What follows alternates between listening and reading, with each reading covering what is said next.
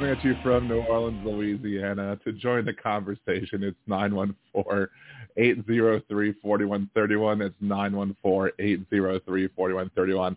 If that doesn't tell you how well this uh, this week has been going for me, um, well, let that let's let's oh boy i'm getting a warning from youtube is not receiving enough video to maintain true smooth streaming as such whatever i don't know maybe it's just because of the fact that at the beginning i didn't have much whatever but we'll see.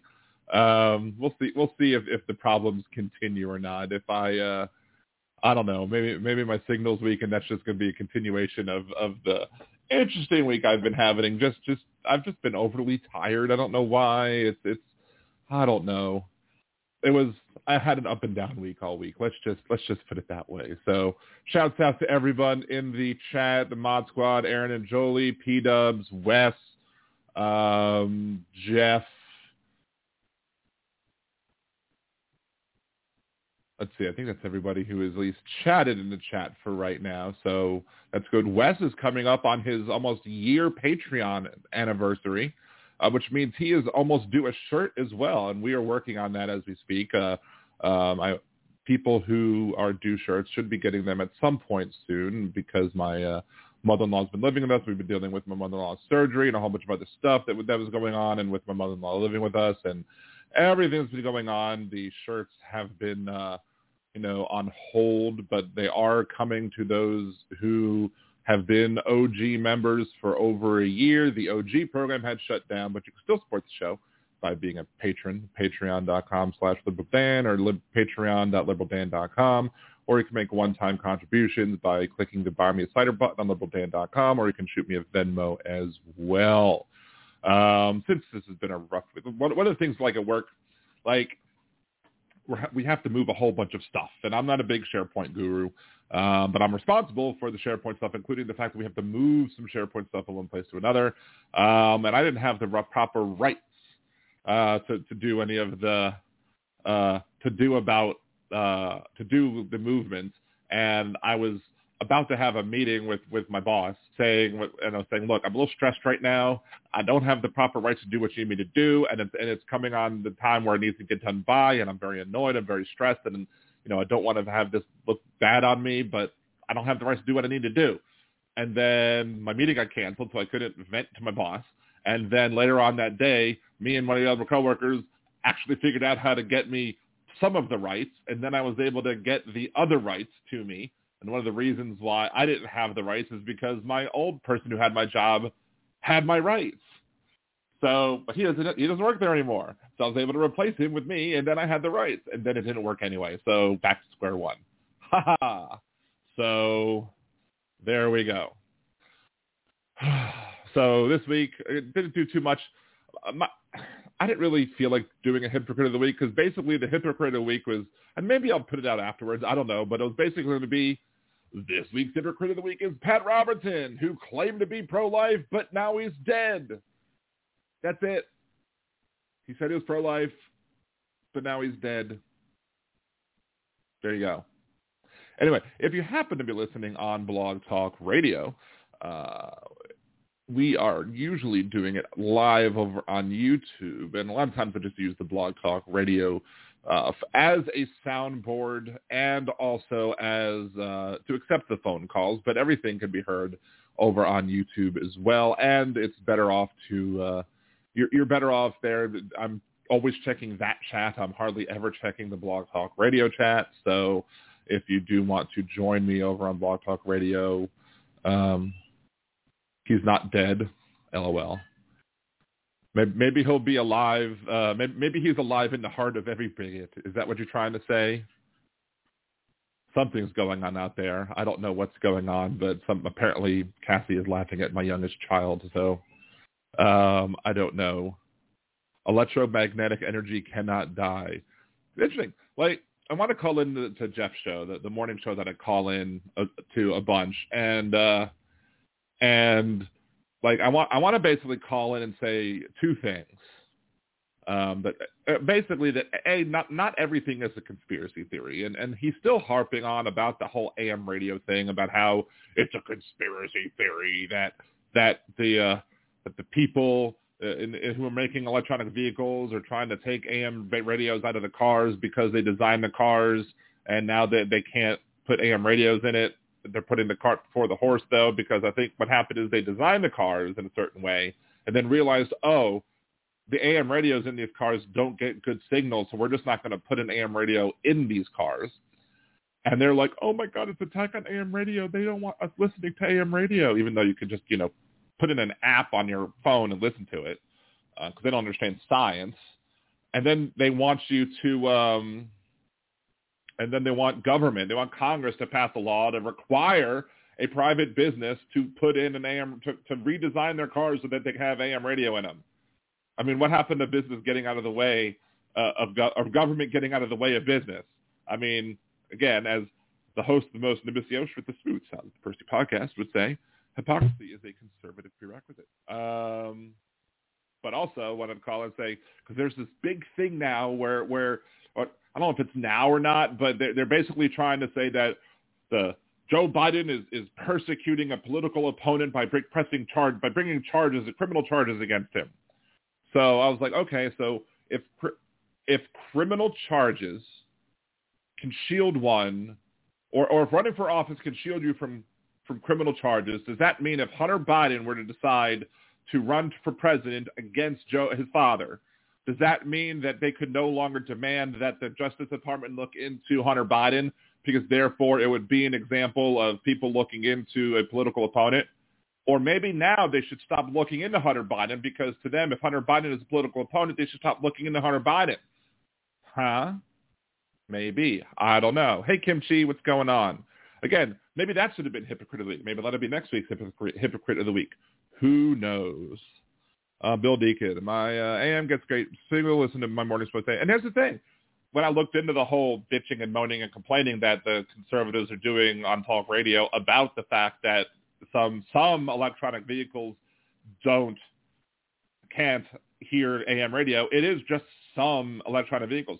There are other electronic vehicles that do because apparently the way they were they built, the AM radios are shielded enough from the electromagnetic pulses that are coming from the cars.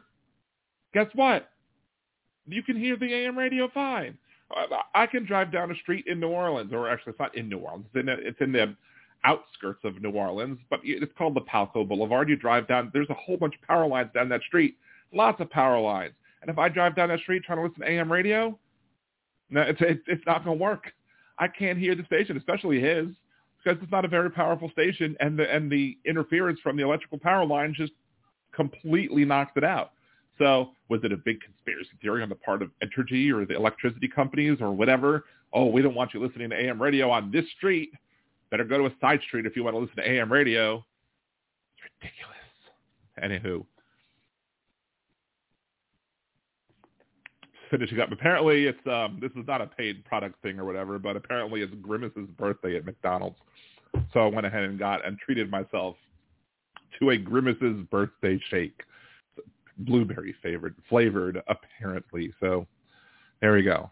Anywho, so today's show we're going to be talking about two main things. We're going to be talking about the um, we are going to be talking about the ruling um, Allen uh, Alabama Secretary of State versus Milligan, and we're going to be talking about the the indictment of Donald Trump and how you know the embarrassing thing about and all the embarrassing stuff that's going on about that stuff as well. Uh, building everything they don't understand is a conspiracy. Well, of course. Um, that that's that's the thing. It's like it's not even that. I, I some of them do understand it, and it's just that they don't they don't they just want to basically say it's a conspiracy because as Phil said last week in the, on the show, and if you and if you missed the Phil Littner show, it's oh it's not it's not available online. It's the first hour ish. It's I need to delete the first part of the show because he's actually the second the second listing of the show. Um, it's the first. it's the second show that came on because we were having some technical difficulties last week too. Um, but uh, but yeah, we, we were talking about the fact how the point of disinformation is not necessarily to get you to believe the disinformation, but it is to get you to disbelieve everything so that you don't believe the truth. So, oh, it's Demonox. Howdy, the first Liberal Dan Radio patron. Let's see. This is a political lawsuit. It's political. They're going after Trump for political reasons. I mean, yeah, he broke laws from his political station. Yeah, actually, he broke the laws from after his being in political station. I, mean, I guess technically, how would you? I mean, I guess. Hmm. He could technically have have those documents and hold on to them for as much as long as he was still president. So up until the point where he was I don't know. I, I don't think he. I don't think he was in a political position at the point when when he committed the crimes.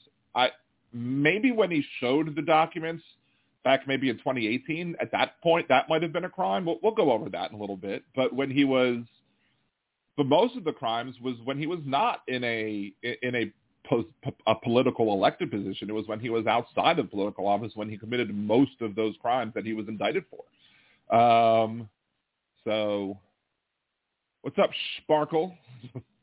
what's up, Cynthia from Texas? Thank you for joining. Appreciate it. Um, I have I have WROK radio tower in my backyard. Does it rock? and, oh wait, I does it rock? Thank you. I'll be here all week. Tip your waitress. Um, do they make chandeliers with what? With fart fans? Oh, where'd that come from? I don't know. Did I miss the joke? Did I miss a comment somewhere? I'm not sure. Um, anywho, so let's go ahead and let's see if the alternate. Hey, it worked right. I had it. I had it correctly set up as it stands. There we go. Look at that. I had it all set up. I didn't even bother checking with it. All right, so here we go the ruling. Alabama Secretary of State, whatever. Um, the issue was presented whether the districting plan adopted by the state of Alabama for its 2022 congressional elections likely violated Section 2 of the Voting Rights Act as originally enacted in 1965. Uh, Section 2 of the Act tracks the language of the 15th Amendment providing that the right of citizens of the United States to vote shall not be denied or abridged on the account of race, color, or previous condition of servitude in the city of Mobile versus Bolden. This court held that the 15th Amendment and thus Article 2 or Section 2 prohibits the states from acting with racially discriminatory motivation or an invidious purpose to discriminate, but it does not prohibit laws that are discriminatory only in effect. So basically, if your purpose is to discriminate, you can't do it. If the purpose is not to discriminate, but it happens to discriminate, that's when it gets whatever. So this is probably why Roberts signed on to it. I can't necessarily speak to Kavanaugh, but this is why Roberts signed on to it because if, if Roberts could hang his hat on a previous ruling, i.e. City of Mobile versus Bolden, and, and it said that, hey, the 15th Amendment says this, so therefore if, you're, if you have discriminatory intent, you can't, it can't stand. Therefore, that's why probably Roberts hang, hung his hat in upholding Section 2, even though Roberts uh, decided to go against sections, the, the pre-clearance requirements uh, on the several states because he believed that racism was over, supposedly. Um, what's up, Trial Balloon? Thank you for joining us. Again, everybody, if you haven't liked, or there's 13 viewers, 11 likes. If you haven't liked the video, please like to help the algorithm. And if you haven't subscribed, please remember to do so as well. Um, so that that's my opinion on probably why Roberts signed on. Uh, let's see, three, this is just the held. The court affirms the district court's determination that the plaintiffs demonstrated a reasonable likelihood of success in their claim that HB1 violates Section 2. The district court faithfully applied the court's precedent in concluding that HB1 likely violates Section 2. The court first addressed the 1982 amendments to 2 and Thornburg versus, I'm guessing it's Gingles, or it could be Jingles. I don't know, depending on how you pronounce GIF or GIF or maybe not. It doesn't matter because you have gin and then you have um, you have other words that start with G that I, I don't know. Um, describe the essence of a uh, dis- Gingles described the essence of a Chapter 2 or, or Section 2 claim when a certain electoral law, practice, or structure interacts with the social or and historical conditions to cause an inequality in the opportunities enjoyed by black and white voters. That occurs when an electoral structure operates to minimize or cancel out minority voters' ability to elect their preferred candidates.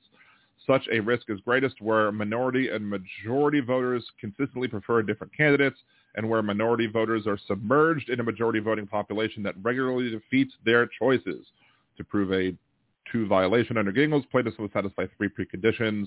First, the minority group must be sufficiently large and geographically compact to constitute a majority in a reasonably configured district. now, I've showed you a reasonably configured district in Louisiana, or the district in Louisiana on the podcast before. Uh, Louisiana's second congressional district is not reasonably configured. Many districts not reasonably configured. Um, second, the minority group must be able to show that it is politically cohesive. And third, the minority must be able to demonstrate that the white majority votes sufficiently as a bloc to enable it to defeat the minority's preferred candidate. Uh, the plaintiff who demonstrates these three preconditions must then show under the totality of circumstances that the challenged political process is not equally open to minority voters. The totality of circumstances inquiry recognizes that application of Gingles factors is fact dependent and requires courts to conduct an intensely local appraisal of the electoral mechanism, blah, blah, blah. Okay, the court finds unpersuasive the state's argument that plaintiffs' maps are not reasonably configured because they failed to keep together the Gulf Coast region, even if that region is traditionally a community of interest. The district court found the evidence insufficient to sustain Alabama's argument that no legitimate reason could exist to split it. Moreover, the district court found that plaintiffs' maps were reasonably configured because they joined together a different community of interest called the Black Belt, a community with a high proportion of similarly situated black voters. Um, so we're gonna we're gonna kind of scroll past this one for a second because I agree with this ruling. So I don't necessarily I don't necessarily feel like going over. Oh, it is Roberts that delivered the opinion of the court. Okay, I except to part three, which Sotomayor, Kagan, and Jackson joined in that opinion in full. Kavanaugh joined except for part 3B1. Kavanaugh filed an opinion concurring and all, but, Thomas filed a dissenting opinion, which Gorsuch joined, which Barrett joined to parts two and three, which Alito joined to parts two and A and B. Alito filed a dissenting opinion, in which Gorsuch joined. The main reason why I'm actually bringing this up is because we're going to go to the Alito dissenting opinion in a second, but I do want to kind of read a little bit of what Roberts had to say because Roberts, I thought it was I thought it was somebody else who delivered the majority opinion. Um, Roberts delivered the opinion of the court except for as to Part 3B1. Okay. Um, let's see. Shortly after the Civil War, Congress passed and ratified the 15th Amendment. We know that. That changed in 1965. Let's see. Let's see. The first century of congressional enforcement of the 15th Amendment can only be regarded as a failure. That changed in 65, spurred by the Civil Rights Movement. Johnson signed the Voting Rights Act. Actually, this might be good. This might be good to read some of this because we want to see how much of a hypocrite Roberts is for for, for yeeting the preclearance in the Voting Rights Act. Uh, the act created stringent new remedies for voting discrimination, attempting to forever banish the blight of racial discrimination in voting. By 1981, in only 16 years' time, wow, I, I, just I wouldn't. Yeah, I guess that's true. Uh, many consider the VRA the most successful civil rights statute in the history of the nation. So successful that Roberts had to trump, for lack of a better word, a good chunk of it. Uh, these days, cases concern Section 2 of that act in its original form. 2 closely tracked the language of the 15th Amendment and as a result had little independent force. Our leading case on 2 at the time was City of Mobile versus Bolden, which involved a claim by black voters that the city's at-large election effectively excluded them from participating in the election of city commissioners. The commission had three seats. Black voters comprised one-third of the city's population, but no black preferred candidate had ever won an election.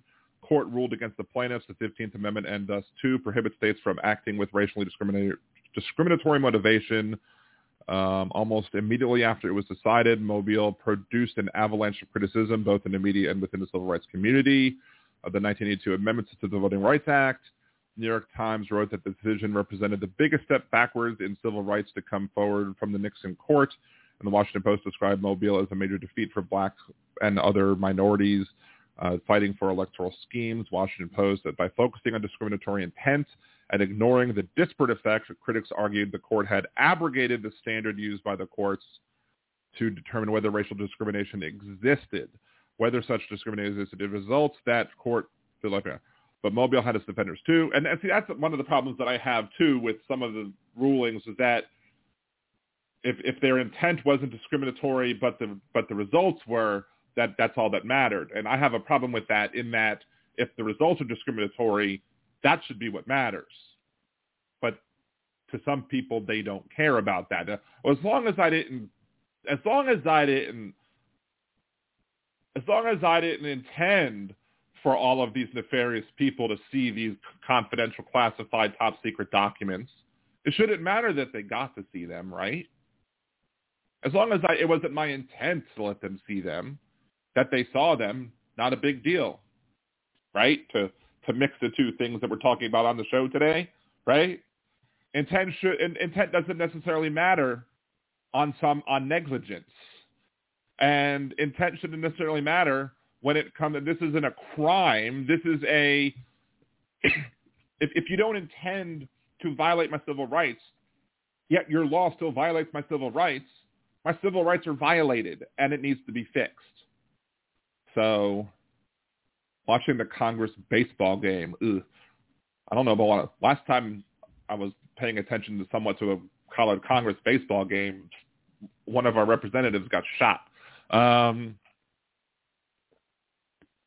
silly walk, is this about gerrymandering? Yes, this is about how the Supreme Court, shockingly enough, upheld uh, Section 2 of the Voting Rights Act, uh, which overturned uh, the Alabama gerrymander ruling that it was discriminatory in intent and as such um, not a kosher drawing of the maps. And even though they didn't overturn it in 2022, um, they are overturning it, I guess now for, and now they'll have to draw new maps that are um, non-discriminatory in intent for 2024.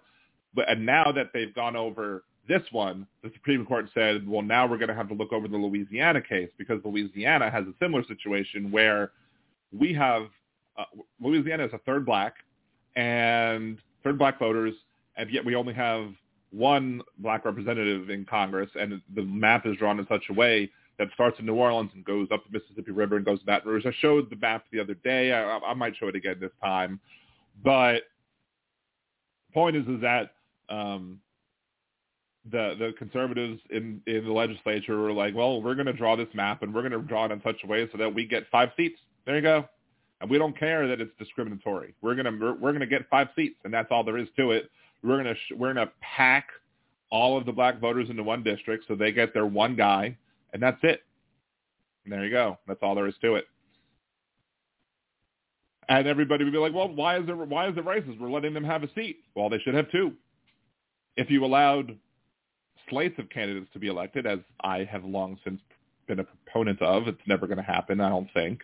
But if you allow if you allow slates of candidates to be elected, um, we have a silly boy coming behind me in a in a blanket, wrapped in a blanket. Um, if you elected slates of candidates, um, you would uh, you would probably get two, maybe three Democrats from Louisiana, depending on the third Democrat, or depending on how the slates were going. Bye-bye. Bye, Thomas. Thank you. Um,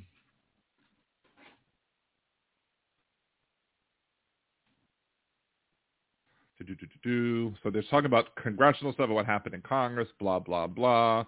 1982, Mark, Senator Bob Dole proposed a compromise. Section 2 would include the effects test that made desire, but also a robust disclaimer against proportionality, seeking to navigate any tension between the two.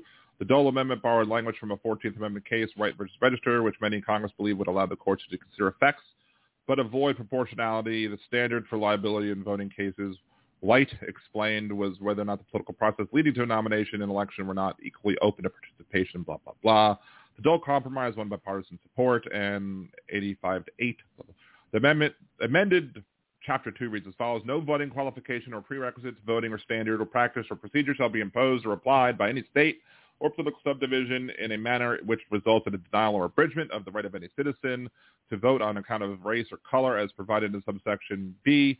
A violation of subsection A is established if based on the totality of circumstances, has shown that the political processes leading to nomination or election in the state or political subdivision are not equally open to participation by members of the class of citizens, in that its members have less opportunity than other members to the electorate to participate in the political process and to elect representatives of their choice. The extent to which members are of a protected class have been elected to um, office in a state or political subdivision is one of the circumstances which may be considered, provided that nothing in the section establishes a right to have members of a protected class elected in numbers equal to their proportion of the population, which again is stupid because, you know, because you still should be able to prove, well, I'm not getting to vote for the people I want to vote for, so fine. You know, you should be able to have two Democrats from, from Louisiana. Doesn't have to be two black people, but it should still at least be two Democrats because we at least have a third Democrat in the state too do, do, do, do, do. For the first 115 years following Reconstruction, the state of Alabama elected no black representatives to Congress. In 1992, several plaintiffs sued the state, alleging it had been impermissibly diluting the votes of black Alabamians. Is that the correct way to put it? Alabamians, uh, in violation of two. Um, Alabama's congressional map had remained remarkably similar after Welsh brief appellate. Blah, blah, blah, in 2020, the decennial census revealed that Alabama's population had grown by 5.1%. A group of plaintiffs led by Alabama Register Bobby Singleton sued the state, arguing that the existing congressional map was malapportioned and racially gerrymandered in violation of the Equal Protection Clause. Um, to solve the problem, the state turned to experienced mapmaker Randy Hinaman, who had created several districting maps. Uh, starting point for Hinaman was the then existing 2011 congressional map The resulting map drew largely resembled the 2011 map, again producing only one district with black voters. Um, the Alabama legislature enacted the map. Do, do, do, do, do. Scroll, scroll, scroll, scroll, scroll. But I probably mentioned it before, the area so gerrymandered. We have two state reps showing up to everything because they ain't sure who serves this town. What town are you in again, Jeff? Uh, TV2 Live. Happy Hump Day. Can't hear you. I'm streaming on a. What's up, Putin? It's illegal. It's it's illegal to gerrymander by party, just not by race. That and that should be problematic in and of itself, right? Um, what's up, Trucker John? Thank you for joining. Um, let's see. Past 40 years, we have evaluated claims brought under two uh, Thornburg versus Gingles. Gingles was a challenge to North Carolina's multi-member district scheme, which ultimately diluted the vote of its black citizens. The case presented the first opportunity since 82 amendments. Gingles began by describing what two guards against, the essence of a two claim, blah, blah, blah, blah, blah. Um, I really don't want to go over Gingles. Um, as noted, blah, blah, blah. We already talked about as noted and all that stuff. We do not find the state's argument persuasive. Only two witnesses testified that the Gulf Coast was a community of interest. Testimony provided by one of those witnesses was partial, selectively informed, and poorly supported. The other witnesses, mean, other witness, meanwhile, justified keeping the Gulf Coast together simply to preserve political advantage. You start splitting counties, he testified, and that county loses its influence. That's why I don't want Mobile County to be split. Hmm. Well, we have lots of counties that are split in Louisiana all the darn time. So too bad, so sad, uh, too bad for you. Um, State also makes a related argument based on core retention, a term that refers to the proportion of districts that remain when a state transitions from one districting plan to another. Uh, hereby largely mirroring Alabama's 21 districting plan, HB1 performs well on the core retention metric. Plano's illustrated plans, blah, blah, blah, fare worse because they change where 2011 district lines were drawn. Okay, pretty much. I mean, I'm not. I want to go. I don't want to go over this too much with with the Roberts part because I'm pretty much. I'm pretty much here in that this is a Roberts ruling. Roberts wrote the ruling. Roberts is hanging his hat on the fact that this is this is a case that squarely falls under a previous ruling, and because he he pretty much when he when when he can find a way to not support stare decisis, he will. But this is a clearly case of stare decisis, so he does he is going to support stare decisis in this case. Um, so therefore, that's why I believe Roberts. I, I can't necessarily understand why Kavanaugh came along for the ride. I'm happy he did, but although we are content to reject Alabama's invitation to change the existing law on the ground that the state misunderstands too and our decisions implementing it, we also address how the race-neutral benchmark would operate in some practice. Al- Alabama's approach fares poorly on that score, which further counsels against our adopting it. Okay, so they're not going to adopt something. Again, they wouldn't adopt it because it goes against stare decisis, blah, blah, blah. Um, they're criticizing the dissent, but I'm not going to go into that yet. Um, let's see. I mean, maybe if I read the entire thing, I might have a better understanding of Alito's dissent, but we're going to see how horrible Alito's dissent is anyway. Hey, Benny Loco, what's going on? Um, who else jumped in? I don't think anybody else jumped in. New. One final point is mentioning throughout these cases, Alabama has repeatedly emphasized that HB1 cannot have violated 2 because none of the plaintiffs' 2 million odd, odd maps contained more than one majority minority district. See brief Alabama, whatever. The point is that 2 million is a very big number and that sheer volume matters. But as elsewhere, Alabama misconceives the math pro- project that it expects courts to oversee. A brief submitted by three computational redistricting experts explains that the number of possible districting maps in Alabama is at least in the trillion trillions. Redistricting brief 6 and 7, another publication reports that the number of potential maps may be orders of magnitude higher. The universe of all possible connected population balanced districting plans that satisfy the state's requirements is likely in the range of googols. Uh, a, one with a million zeros after it or something, I think. Two million maps, in other words, is not many maps at all, and Alabama's insistent reliance that number, however powerful it may sound in the abstract, is thus close to irrelevant in practice what would the next million map show? The next billion, the first trillion the, of the trillion of trillions, answerless questions all. Math. Wow. Robert's using math.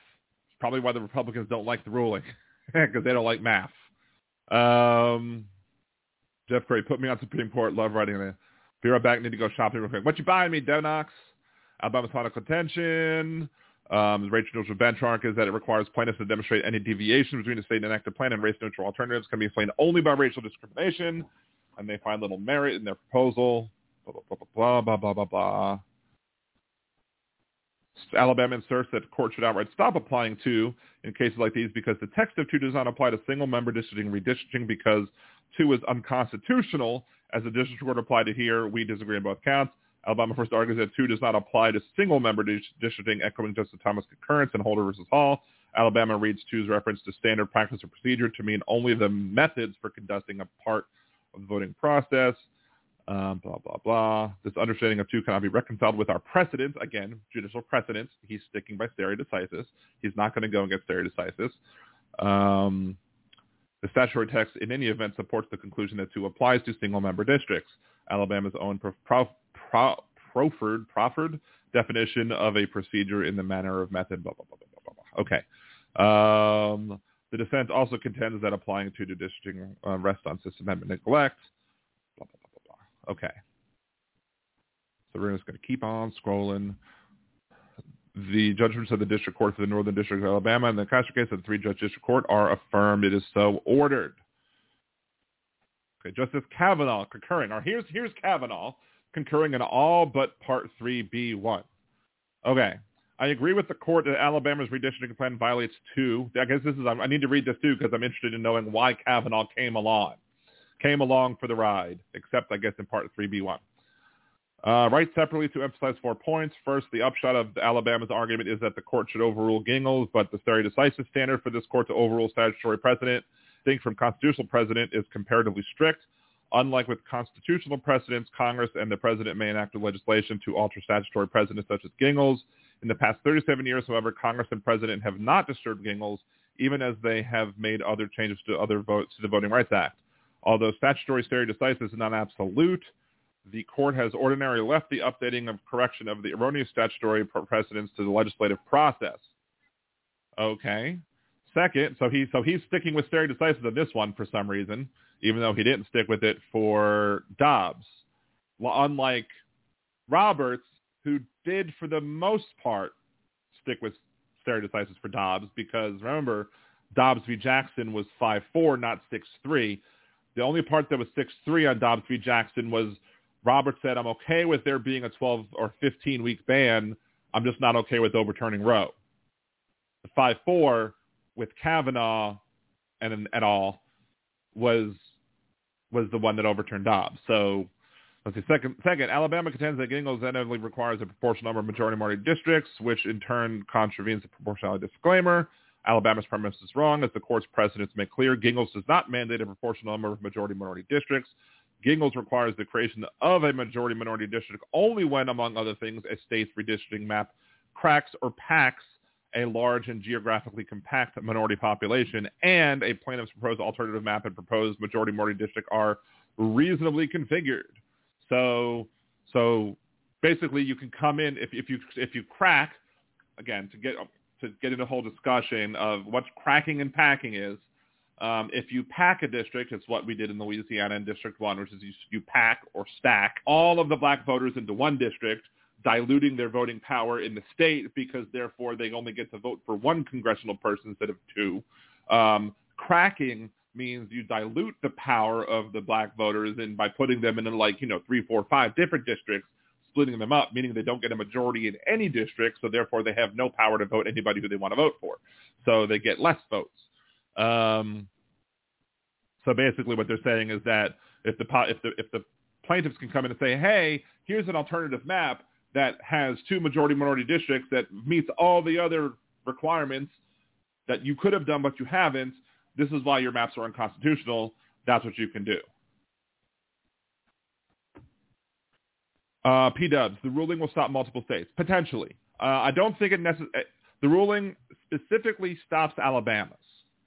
Um, I think the ruling, I think because of the ruling, you're now going to see Louisiana's case be ruled on, and that'll stop Louisiana's, which will then open, I think, the floodgates for other people to come, and then I think I think other states will start falling as well. I don't think it's going to automatically cause other states to automatically start falling like dominoes. Um, but it could start now. Now that people are bringing, could potentially bring lawsuits. Like for example, Florida's stupid map. For example, Texas's stupid map. Like Texas gained um, 10% population, 90% of it, 90% of it was black or Lat, Lat, Latinx, and they didn't add a single new district that were black and Latinx. So, so basically, they just added more white people, packing and cracking, basically cracking. That's what they've done in Austin. Austin, the city of Austin in Texas, is like Democratic controlled damn near 100% Democratic controlled. But like congressional representation, it's not because they basically made Austin like a pie or like a pizza, and the crust, so to speak, makes up. It's like a it's like a pizza with a whole lot of crust, and the crust is all the conservatives in the outer line, outlying districts. Um, and, and Florida diluted the black vote because the Florida, the legislature was like was going to be like, okay, here's our new maps. We're, we we made we we worked it out with the Democrats, and we're we're both fine with how this map is. And and DeSantis was like, nope, and we're going to take we're going to take votes away from the black from the black people. And the Republicans were like, yes, okay, we'll do whatever you want, DeSantis. Please don't hurt us. And that's why one of the reasons why the Republicans were able to take over Congress. That and the stupid Supreme Court in New York. Now, in, in a vacuum, the New York Supreme Court did the right thing because the New York Democrats were trying to do what the Republicans are doing. In a vacuum, the New York Democrats were wrong. But not, we're not in a vacuum. so in reality, the New York Democrats are trying to offset what the Florida Republicans are trying to do, or at least DeSantis was trying to do. And the Florida Republicans were like, yes, sir, we'll do whatever you want, sir. Okay. Um, so let's see. Putin. Putin says, Kavanaugh, the constitutional argument presented by Alabama to allow racial gerrymandering is not persuasive in the light of court's precedent. Yeah. Okay. Um, see. Still going. If Gingles demanded a proportional number of majority minority districts, states would be forced to group together geographically dispersed minority voters into unusually shaped districts without concern for traditional districting criteria. But Gingles and this court's later decisions have flatly rejected that approach. Third, Alabama argues the court should be rely on race-blind computer simulations of redistricting maps to assess whether a state's plan abridges the right to vote on account of race. It is true that computer simulations might help detect the presence or absence of intentional discrimination.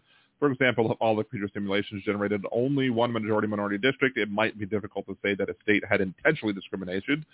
But as this court has long recognized, uh, and all members of this court today agree, the text of 2 establishes an effects test, not an intent test. Um, and the effects test as applied by Gingles to redistricting requires in certain circumstances that courts account for the race of voters as to prevent the cracking or packing, whether intentional or not, of large and geographically compact minority populations.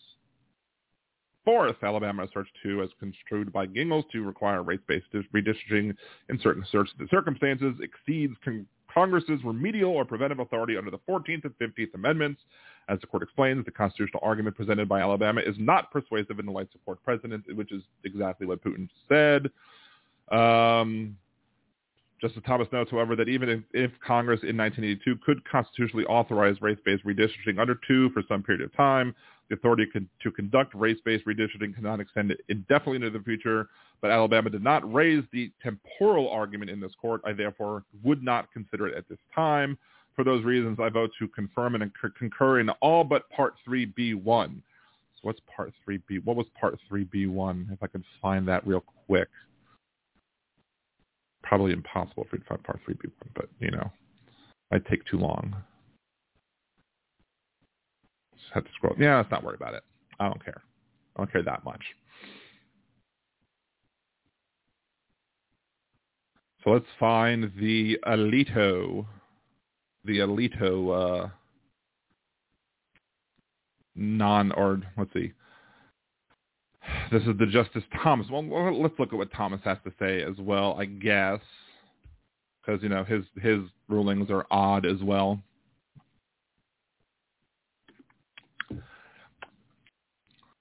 But Alito's the main reason. The main reason we're here and looking at this is because of Alito, and we hate we hate Alito. Alito's the worst justice.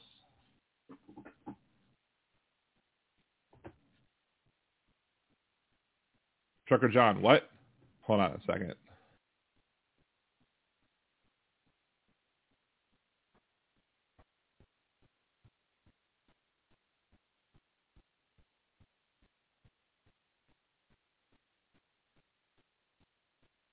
Oh yeah, he, should have won. He should have won the race. Okay, these cases, Justice Thomas here in this, these, these cases are yet another installment in the disastrous misadventure of this court's voting rights jurisprudence. Drama queen, are we, Justice Thomas?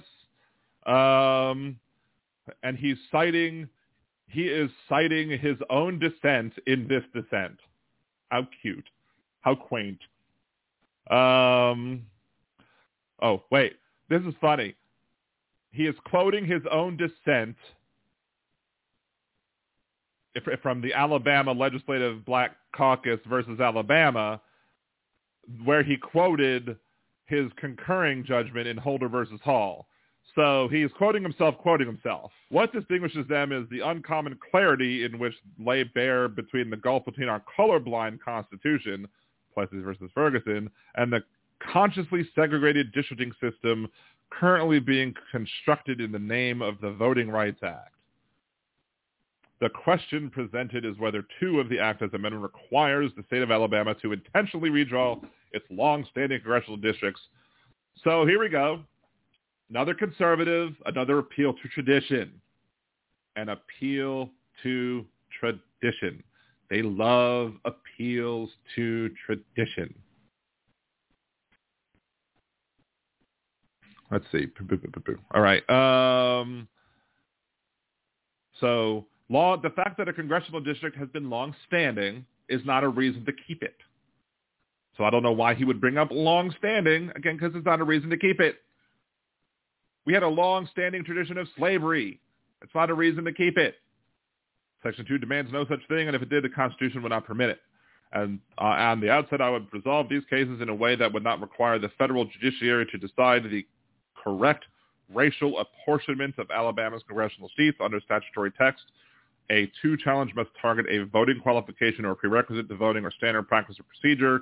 I've long been convinced that those words reach only enactments that regulate citizens' access to the ballot or process for the counting ballot. They do not include a state's choice of district scheme or another.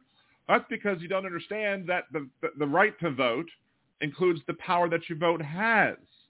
If I have the right to vote, right? So let's say I have the, let's say, let's say a, a group of us, we all have the right to vote. And there are a hundred of us, right? Um, and 50 of us are in one voting block. And then there are uh, five other voting blocks, each with 10, right? So, and every voting block has the same power. Okay? And we all have, each voting block has equal say. My vote does not have the same power as the voters in the other voting block. You've diluted my power of, as a voter. I have less say. So yes, I have, I might have the right to vote, but you've re- removed my power. I have less power than the other voters. According to Clarence Thomas, this is cool. This is perfectly fine and okay. It's not. Diluting my ability to cast a vote based on diluting my my power of my vote based on my anything, based on race, based on religion, based on anything at all, either by choice or not, is not cool and should not be constitutional. The equal you, you, you should have equal protection under the law. Period. And that should include your, your vote having equal say under the. Under the law. While I will not repeat all the arguments that led me to this conclusion nearly three decades ago, see Holder, uh, the court belated appeal to the statutory text is not persuasive whether words like practice and procedure are capable of meeting in a vacuum. The prohibitions of two apply to practices and procedures that affect voting and the right to vote. Vote and voting are the terms defined under the Act, and Act's definition plainly focused on ballot access and counting. Yes, and if you count, if my vote doesn't count as much as your vote, guess what? My right to vote has been abridged.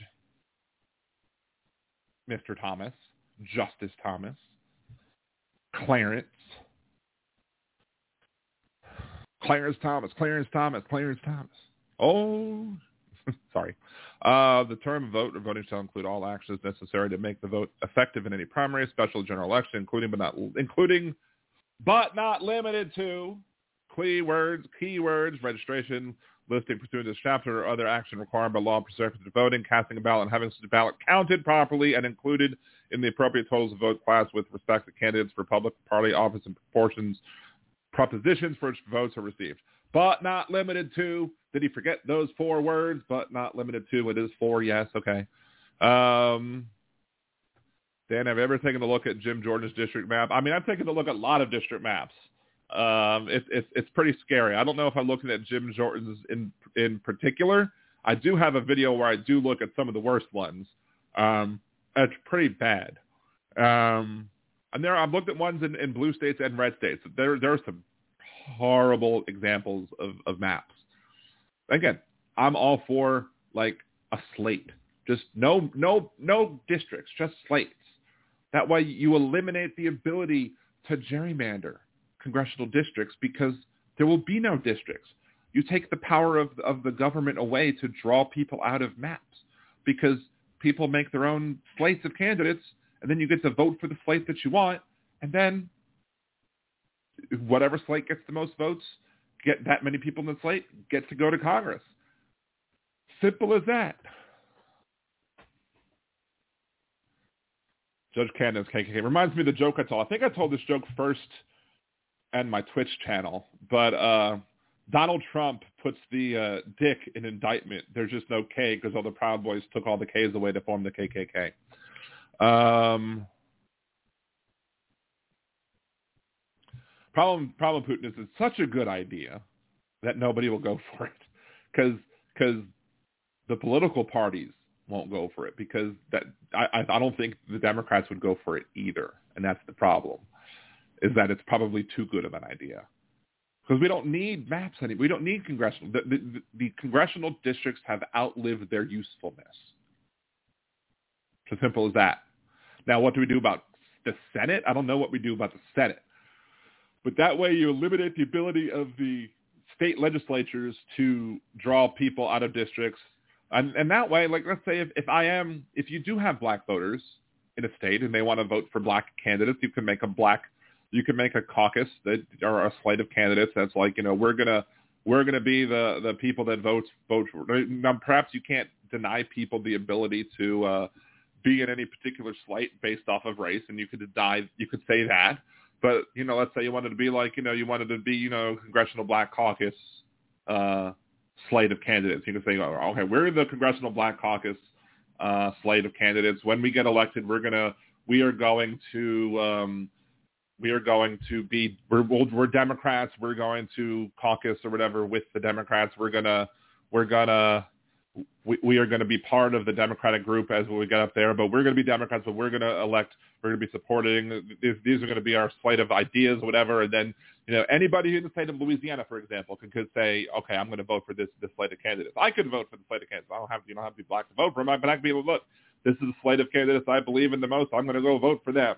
And then if they get two thirds of, if they get a third of the vote, then two of their candidates, because we have six seats, two of the top two candidates get to go to Washington. And let's say there's another, let's say there's a, a centrist Democrat uh, slate of candidates that, that wants to get elected. Say, hey, look, we're we're we're centrist Democrats. We're uh, we're we're not, you know, we don't believe in everything with the Democratic Party, but we also don't agree with the Republican Party. But we're going to be centrist Democrats. We're like your John Bel Edwards types. We might be, maybe we're pro-life, but we're pro-union or something like that.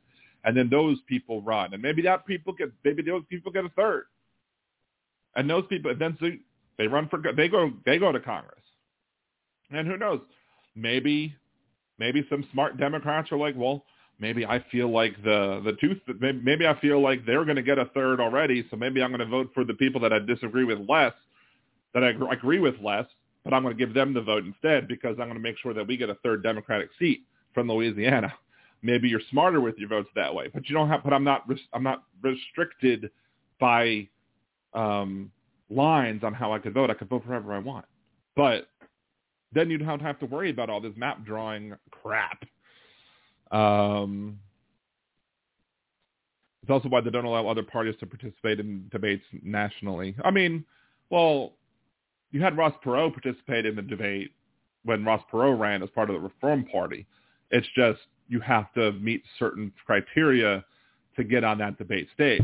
The problem with presidential debates and presidential candidates from third parties is that they run, but they don't run smart. They don't have enough down ticket support to run a serious campaign. Like even Ross Perot, he he he had billions of he was a billionaire. He had enough money to run a, a campaign to get him enough support to get him on stage because he was polling well enough, but he didn't even get one electoral vote, one electoral college vote. He needed to he needed to have work on getting people running for Congress as part of the Reform Party platform and running underneath him to push his message. And maybe he would have gotten some electoral college votes as well. But who knows? But third party presidential candidates are a joke until they start running with people down ticket. Unless they're running with down ticket people, there's no reason to vote for a third party presidential candidate. Unless, for example, both of them are just unless it's like Donald Trump and I don't know. So it's like Donald Trump and Robert F. Kennedy, or something happened and some fluke happened, and it was Robert F. Kennedy and Donald Trump running for president for Democrat and Republican Party, and, and there was some third party person that was good. I'd be like, okay, maybe I have to vote for the third party person because holy crap. Um, any thoughts on Cornel West running under the Green Party in 2024? I mean, it's like if Biden's Biden's probably going to be the Democratic nominee, and I'll vote for Biden. Um, Cornel West is gone. I used to think that Cornel West was, was fine, but I saw like an old, old show, like when like he was on, and it, I think it was Donahue, and there was an episode where where he was on, and I think it was Sister Souljah, Sister Souljah, the the rapper, and he was saying something about how she was being too loud or mouthy or something and whatever, and she was she was on there speaking some truth to power, and she shut him up, and I was like, and I don't I don't think I watched it at the time, and I remember back then her getting a lot of grief for talking all the things that she was talking about. But looking at back what she was saying now, looking back with my eyes now, what she was saying back then, I was like, well, goddamn, she was right. And what the hell was he thinking? She she was on the right side of history with that one. She was absolutely 100% on point. And if he's jumping on the Russell Brand BS, then uh, no, no, no. I, I'm not going to be supporting. I would not be supporting Cornel West. I mean, anybody's better than Trump for the most part, and that's like maybe like if you had to give me a choice between like Donald Trump and David Duke, the op- the other the option would be moving out of the country at that point. Um, Let's see. So let's let's continue on with uh, Justice Thomas's dissent. Moreover, the majority distractingly overstates the stare decisis support for applying two to single-member districting plans like the one at issue here, as the majority implicitly acknowledges this court has only applied two to invalidate one single-member district in one case. Well, then it, if it has used it before in one case, it can use it again. Ha ha. Uh, but again, Thomas is not the worst member of the court. He he might be the most honest of the conservatives, considering in the Dobbs v. Jackson ruling, he basically let us all know where he stands on everything else.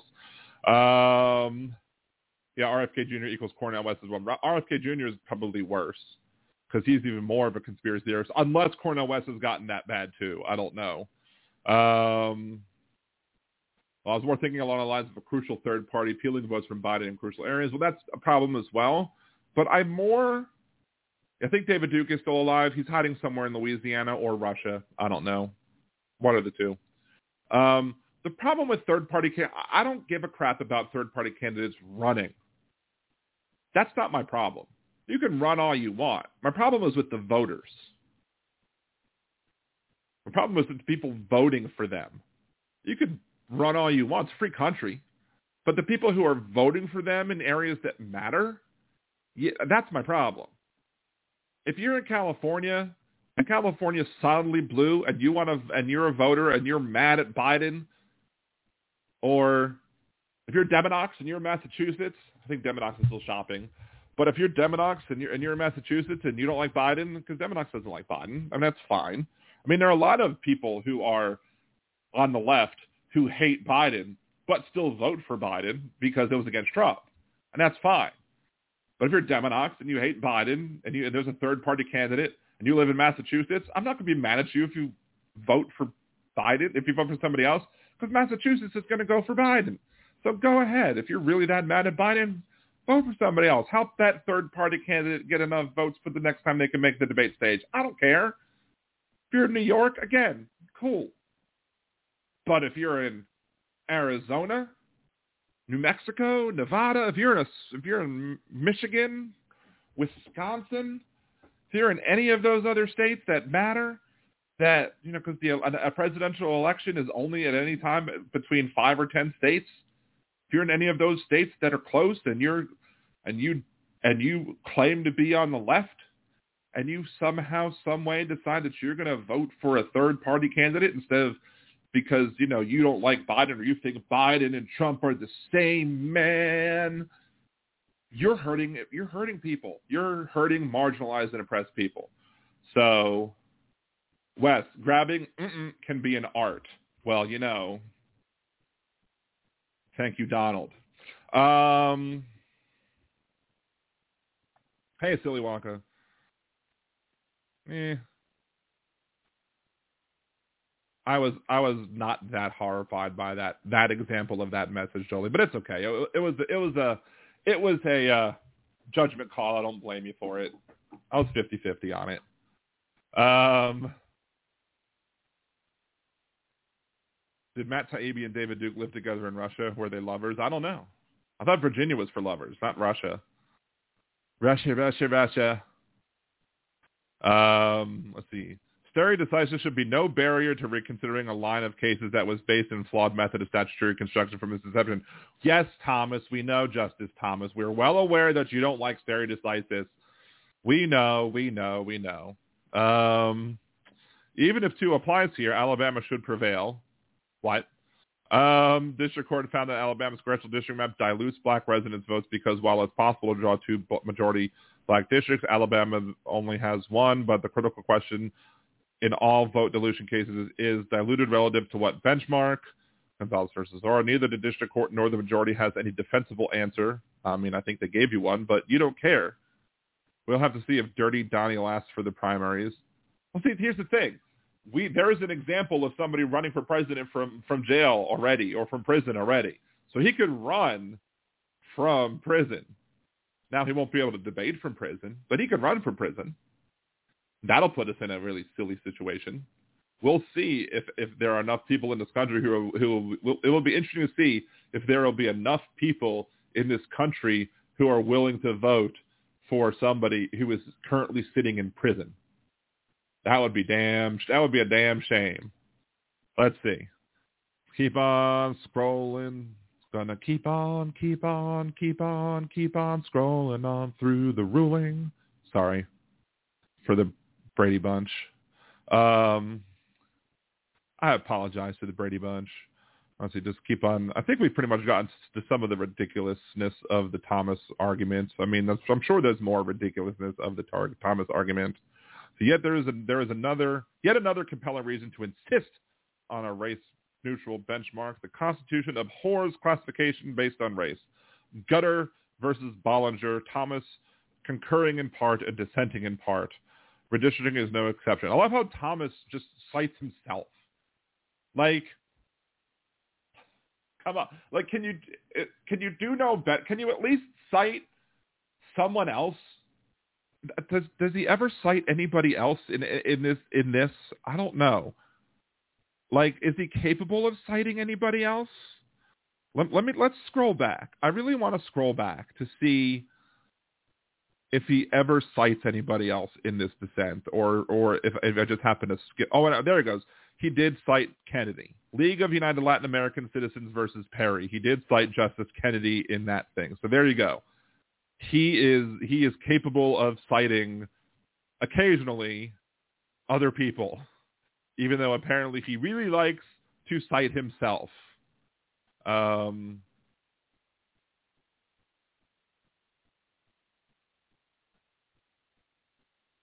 it's like judicial masturbation.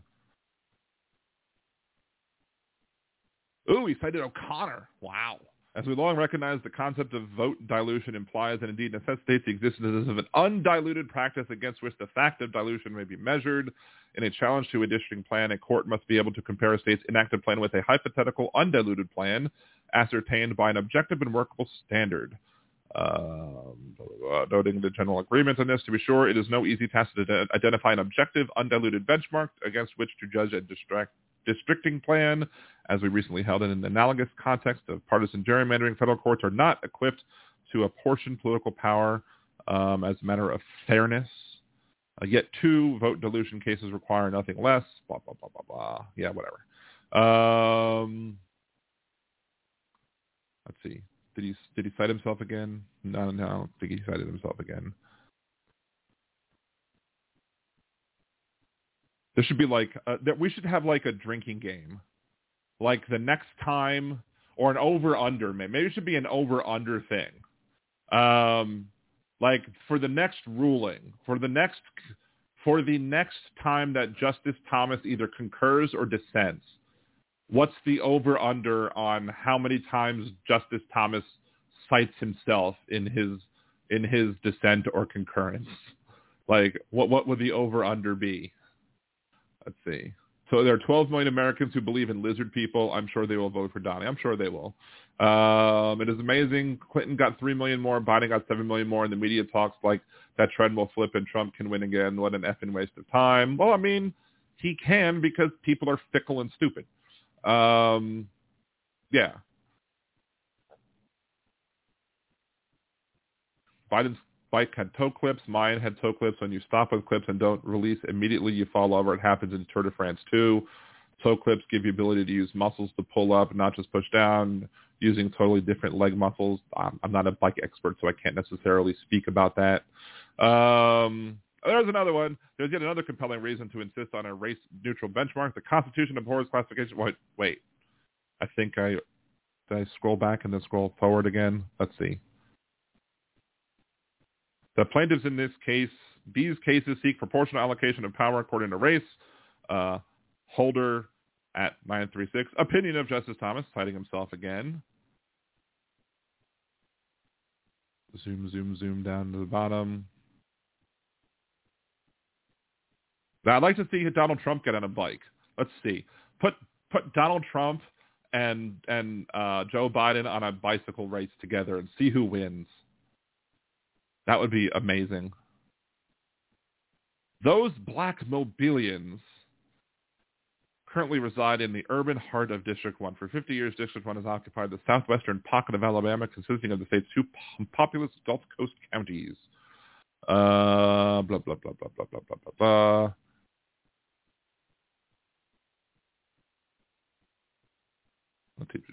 He's not citing anybody on this page. Man, he drolls on and on and on and on for a dissent. The plurality of justices who joined Part 3B1 of the Chief Justice's opinion appear to agree that the plaintiffs could not prove the first precondition of the statewide vote dilution claim, blah, blah, blah, blah, blah. Come on, let's see. I don't want to just zoom past. Jesus. He does drone on and on and on, as you can see with my scrolling. Scroll, scroll, scroll, scroll, scroll.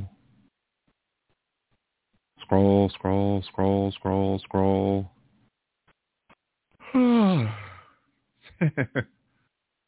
wow. Oh, he's quoting Kagan. Wow. Finally, it's surely probative that over 2 million race-neutral simulations did not yield a single plan with two majority black districts and even two 20,000 simulations with one majority black district. Four did not yield a single district with a black voting age population over 40%. Any plan with two majority black districts would be an out-and-out outlier within the likely universe of race. I mean, again, I guess he doesn't math well because, you know, Justice Thomas, Justice um, Roberts already addressed that in the in the majority opinion, but you know, I guess he wanted to ignore that. Um,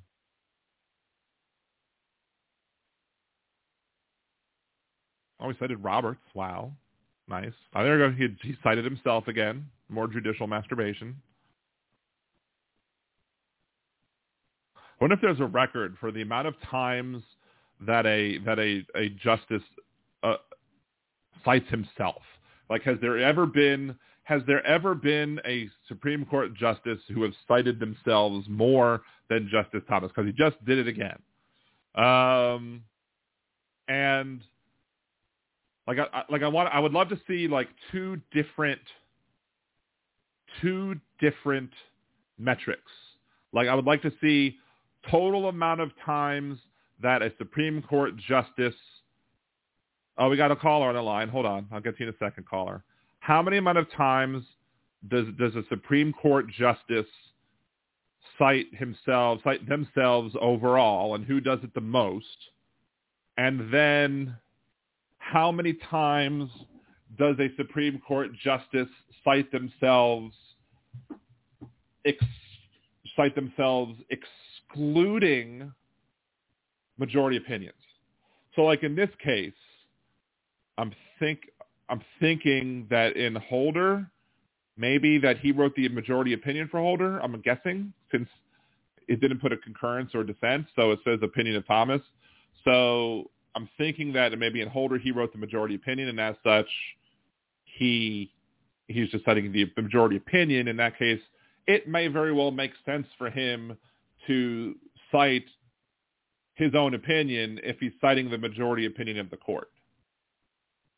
But to, for him to cite a concurring opinion, which is not necessarily the opinion of the court, and for or for or for him to cite himself in in dissent is also just kind of silly. All right, we got a caller on the line. Um, usually, caller, I do like to have you announce your name and where you're from in the YouTube chat, though. So let's do that first. Go to youtube.com slash liberaldanradio um, and just put in put in your name and, and, and where you're from because you can't put your area code in because I think you're a Skype caller, so you're coming up as all ones.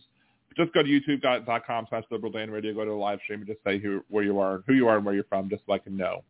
I can know who you is um, just because I want to make sure we know. I, I, I can check. Hey, Gibson, what's going on? Or is that you? Or is that you, Gibson Media, calling in? That could be you. I don't know.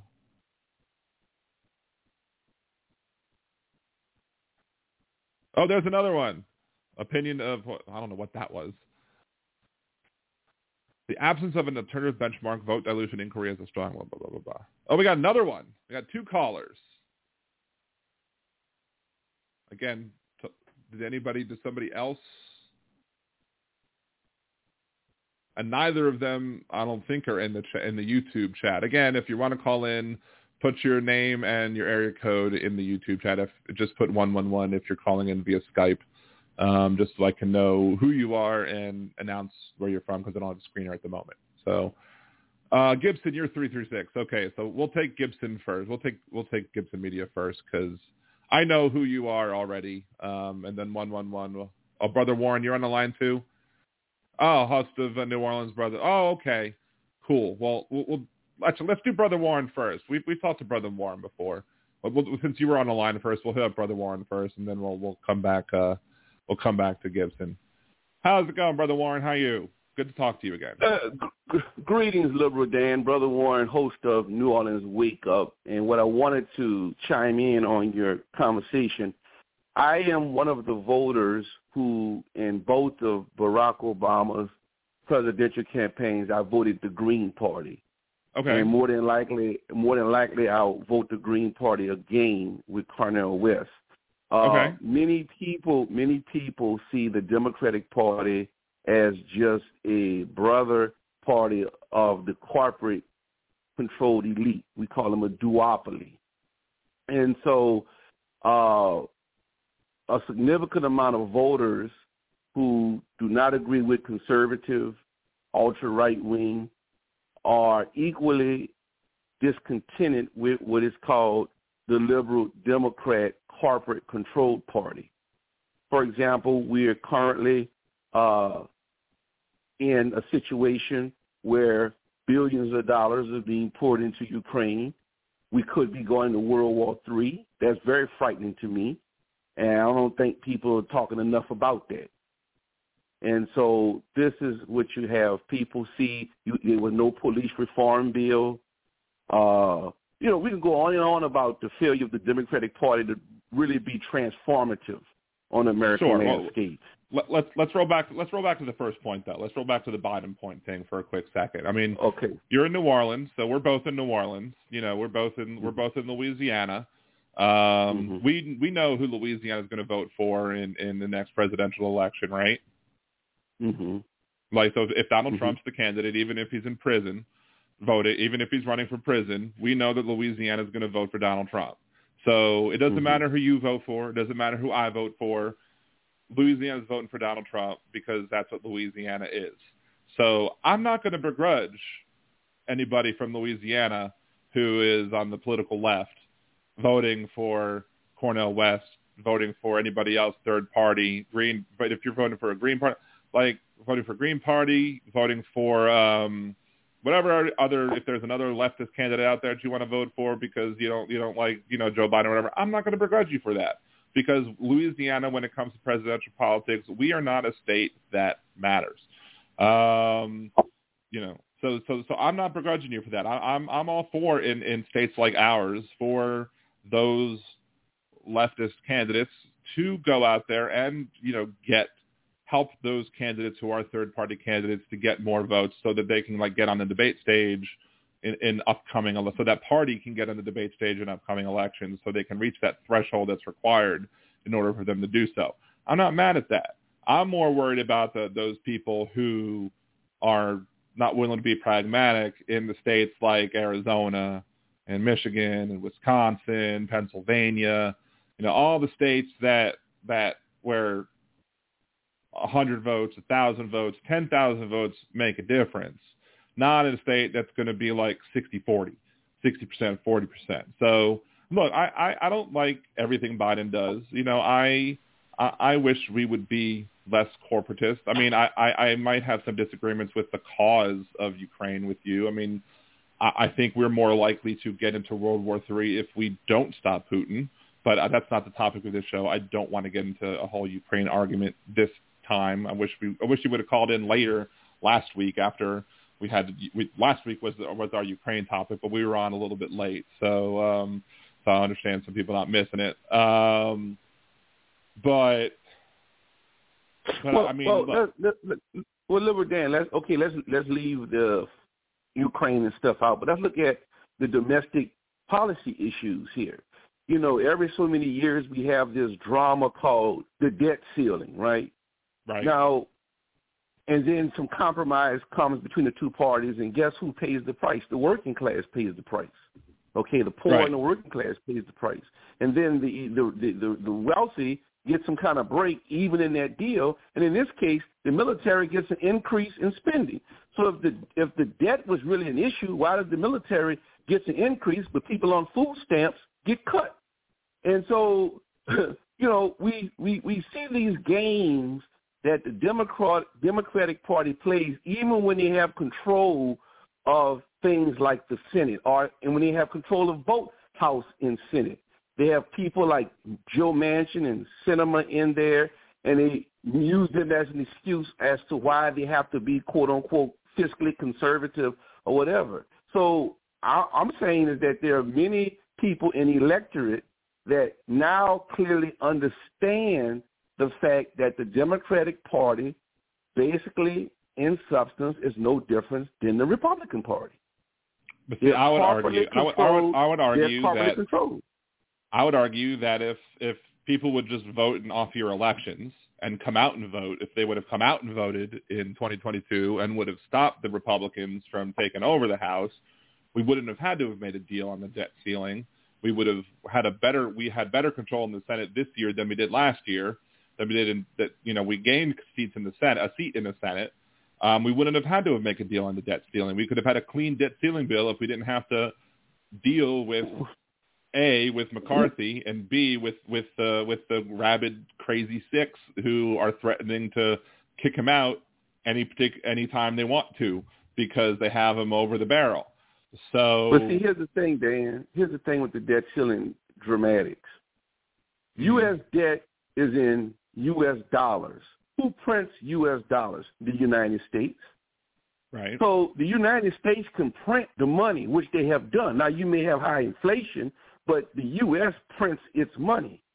So even Ronald Reagan said the debt was not an issue, and a couple of other guys.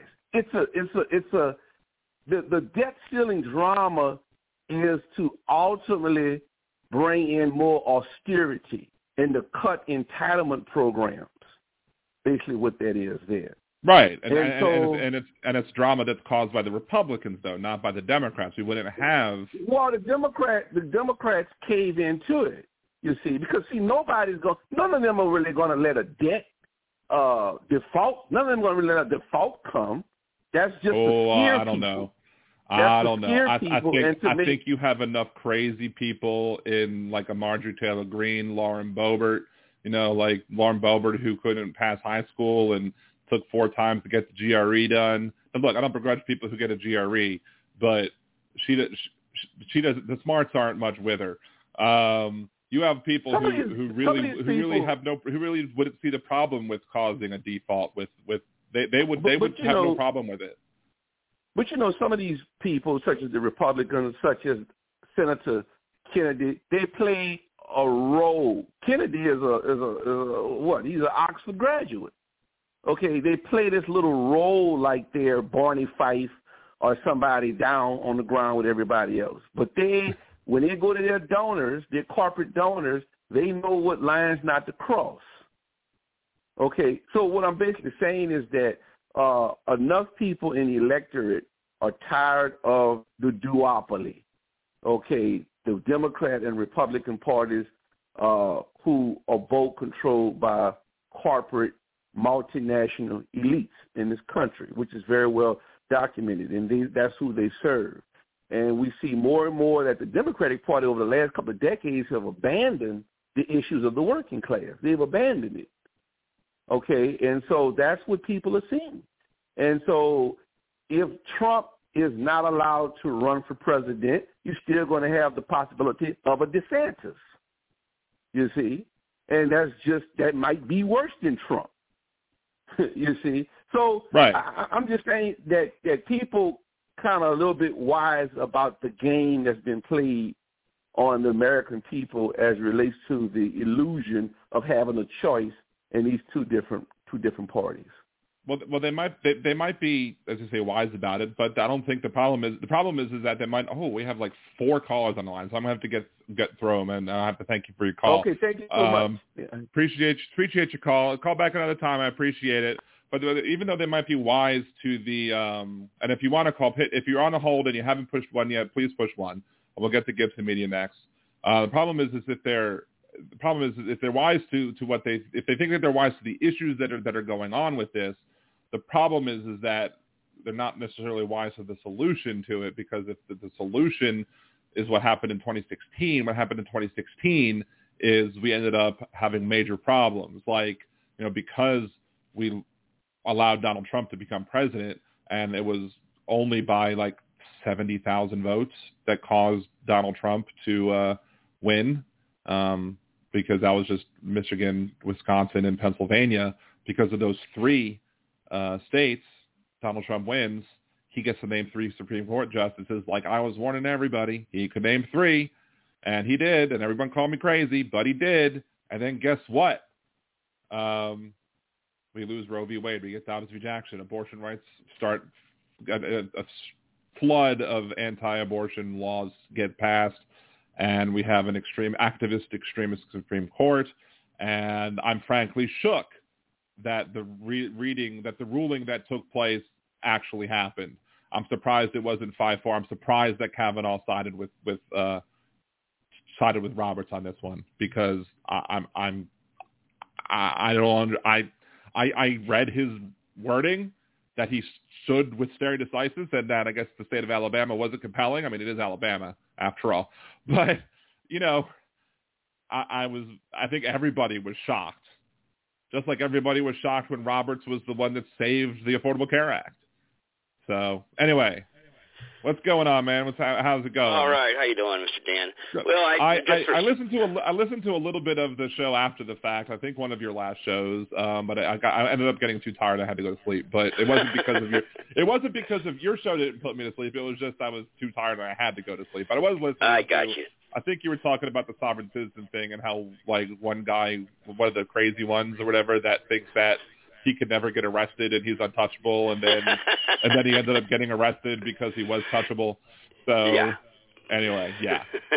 So yeah, we can at least agree on some of those points. But uh, as far as uh, and as far as Mr. Warren goes, uh, I just called in there. I've had uh, my dealings and run-ins with him on on some podcast shows. But uh, uh, again, to correct his knowledge on the printing of money, and anyone else out there that's listening, the United States does not print the money. The Federal Reserve prints the money. The Federal Reserve is an independent organization which is called the central bank. It has nothing to do with the United States itself. There's nothing federal about it. So the United States does not print its own money. So well, we could print, we could print we could print the platinum coin, couldn't we? Isn't that technically yeah. true? Yeah. yeah, we could we could print a billion dollar platinum coin and then deposit it in the treasury or whatever. Yeah. Right. Yeah. Yeah, we could yep, we could do correct. that if we wanted to. That that Isn't sleight that of hand that sleight of hand ridiculousness that we could do if we wanted to. Yeah, yes, but um, as far as he's going about, and I know I was listening to your comments, but I don't want to get off topic of your show. Um, but the uh, as far as what what you're talking about here. I didn't catch too much in the beginning, but uh, and I'm sorry I missed the Ukraine show because that would have been a good one to discuss those uh, topics. But as far as what we're going now, you mentioned the comment of Trump being in jail. You're right. It's a very large possibility that he will be running for a president or be president while he's in jail. Now, whether or not he can pardon himself or not while he's in there, I don't know how that works. I haven't looked it up. I know on the state charges, if he has any state charges, I think there's one or two there. He won't be able to pardon himself on those uh, re- regardless. So, and I think that's a very sad day for America. This weaponizing of the uh, justice system. Uh, um, you know, look, if we're going to prosecute Donald Trump for these documents that he had in his shower stalls and all over his house, these boxes that he must have snuck out of the back door of the White House and, moved, and the movers, you know, with the Secret Service around and nobody saw them, and Donald Trump was, you know, was taking them on purpose, then we have to go after Joe Biden and his boxes that are hiding by the trunk of his Corvette, which I don't believe that either. You know, so it's all nonsense. Well, I, I think well, they're but they are, but they are, they did investigate him. But they did investigate Biden, and they did invest, and they investigated Pence too. And the difference between the difference between Biden and Pence and Trump is that, as as alleged, is that when Biden, when Biden and Pence were asked to return the documents, they returned them. And I think even in Biden's case, Biden was like, "Hey, you can come search the rest of my house and make sure we didn't miss any. And Trump was like, allegedly, let's hide these documents and hide these. And we're going to go over that in the next part of the show. We're going to go over the indictment and what the, the words of the oh, indictment oh, are. But but we're but Trump was like, hey, let's let's let's not give some of these things. Let's let's let's give him some, but not all. And the the alleged the allegation is is that he didn't return all when they requested, and the and the point is that well technically it's illegal for them to have had it. The, the the legal argument there is that if you took these documents with you, let's say unknowingly, and which is still illegal, and you then punish them for giving them back simply for having them, the point is the point that have that somebody made, and I think it's a good point, is then there's no reason for them to want to give them back. There's there, there's no reason for them to want to give just go ahead and give them back. Then they're going to want to hide them. They're going to want to then not cooperate. So if you if you basically say, okay, well, if you cooperate and give them all back now, we're not going to prosecute you. Then that sets up that that that's a reasonable thing to do. So that's Why what Pence did why does Biden have any documents there while he was VP when he was vice president? VP doesn't know. have any access why, to those documents. Why did why would Pence? I don't know. Exactly. I mean, I, why why but they had those documents, and only thing is is that when Biden was VP and when Pence was VP, the law was different as well. It was a different law because the law was changed in 2017. I believe it's 20. It's either 2017 or 2018. But the law was changed when Trump was president, and and it, and it, and the punishment for mishandling of confident, classified, and secret documents was made worse when Trump was president, which makes it make it makes it even worse because if you're the president and you sign a law making the mishandling of these documents the punishment for it worse, and then you go ahead and violate the law, that's kind of stupid. But here's my argument with the whole like political persecution, the weapon, weaponization of of the of the of of the Justice Department argument. And, and, and this is just one thing I really don't get about this argument is why is he him running for office? Why should that shield him from prosecution of, of a crime? Well, I, I think because well, first of all, I, I think it should shield him because he was president, number one, and I don't think former president. He already saw the documents, obviously. So what's the big deal if he's got them anyway? You know, and and well, it's number not, it's, two. it's not that. Okay, let me deal with number one first. It's not that he saw the documents that's the issue. It's that who else could see the documents. And according to his, according to what's been alleged that he did, it, it, it is if if the if the if what is alleged is true and what is on what is recorded is true, that he may very well have shown the documents to people who should not have seen them. And if he showed the documents to people who have not have seen them, that clearly is a violation of the law. So Okay, but we can't arrest people on what may have happened or what Right. could have happened. Right. you No, but but but if, but we can we can arrest people on what did happen. A, And a lot of the a lot of the things in the indictment are the conspiracy charges, which is the attempt to hide that he broke the law. So like the the the him. So when he, for example, when he uh, he's alleged to have like let's say he had 100. Let's say he had 120 boxes. I don't know if the exact if that's the exact count. Yeah. Or so let's say he has 120 boxes. He gives back 60. He keeps 60 in, a, in an attempt to not give everything back and, and an attempt to hide it. And let's say there was an intent there to not return it back because he didn't want to hide it, right? Because he didn't want to return them all because he wanted to wanted to uh, not not participate in in giving back that information. Do you and that really think a, he handled those boxes, uh, Dan? Do you think he personally picked them I don't up think and he personally handled those. No, he, I clearly don't think he personally handled the boxes, but I do think he probably told somebody, "Hey, move these boxes from point A to point B. Um, do that for me, and make sure that they're not here when the people come in and go look at the room." Um, I think it's pro- po- not only is it possible, I think it's plausible and probable. Um, The- the number that's, one that's, question that's up really for the is- jury. To, that's up for the jury Yeah. to decide. But yeah, but in that, yeah, and the real question is, do we want to lock a man up for a victimless crime? Who's the injured party here? Who's injured? You know, I mean, is that where we're going with this? We're going to start putting people in prison for paperwork that he, he viewed, that he has access to, where there's a question of whether or not he could have access to them still or not, or declassified them. I mean, it's all declassified, not classified. I mean, is this something we want to put a man, whether you love him or hate him, in prison for for the rest of his life? I mean, come on, where are we going here? I mean, this is a scary thought. Well, you know, when you think about it, because this can happen to you or me down the road, or or someone else, and and another different situation. It's very dangerous precedent of case law we are uh, implementing here.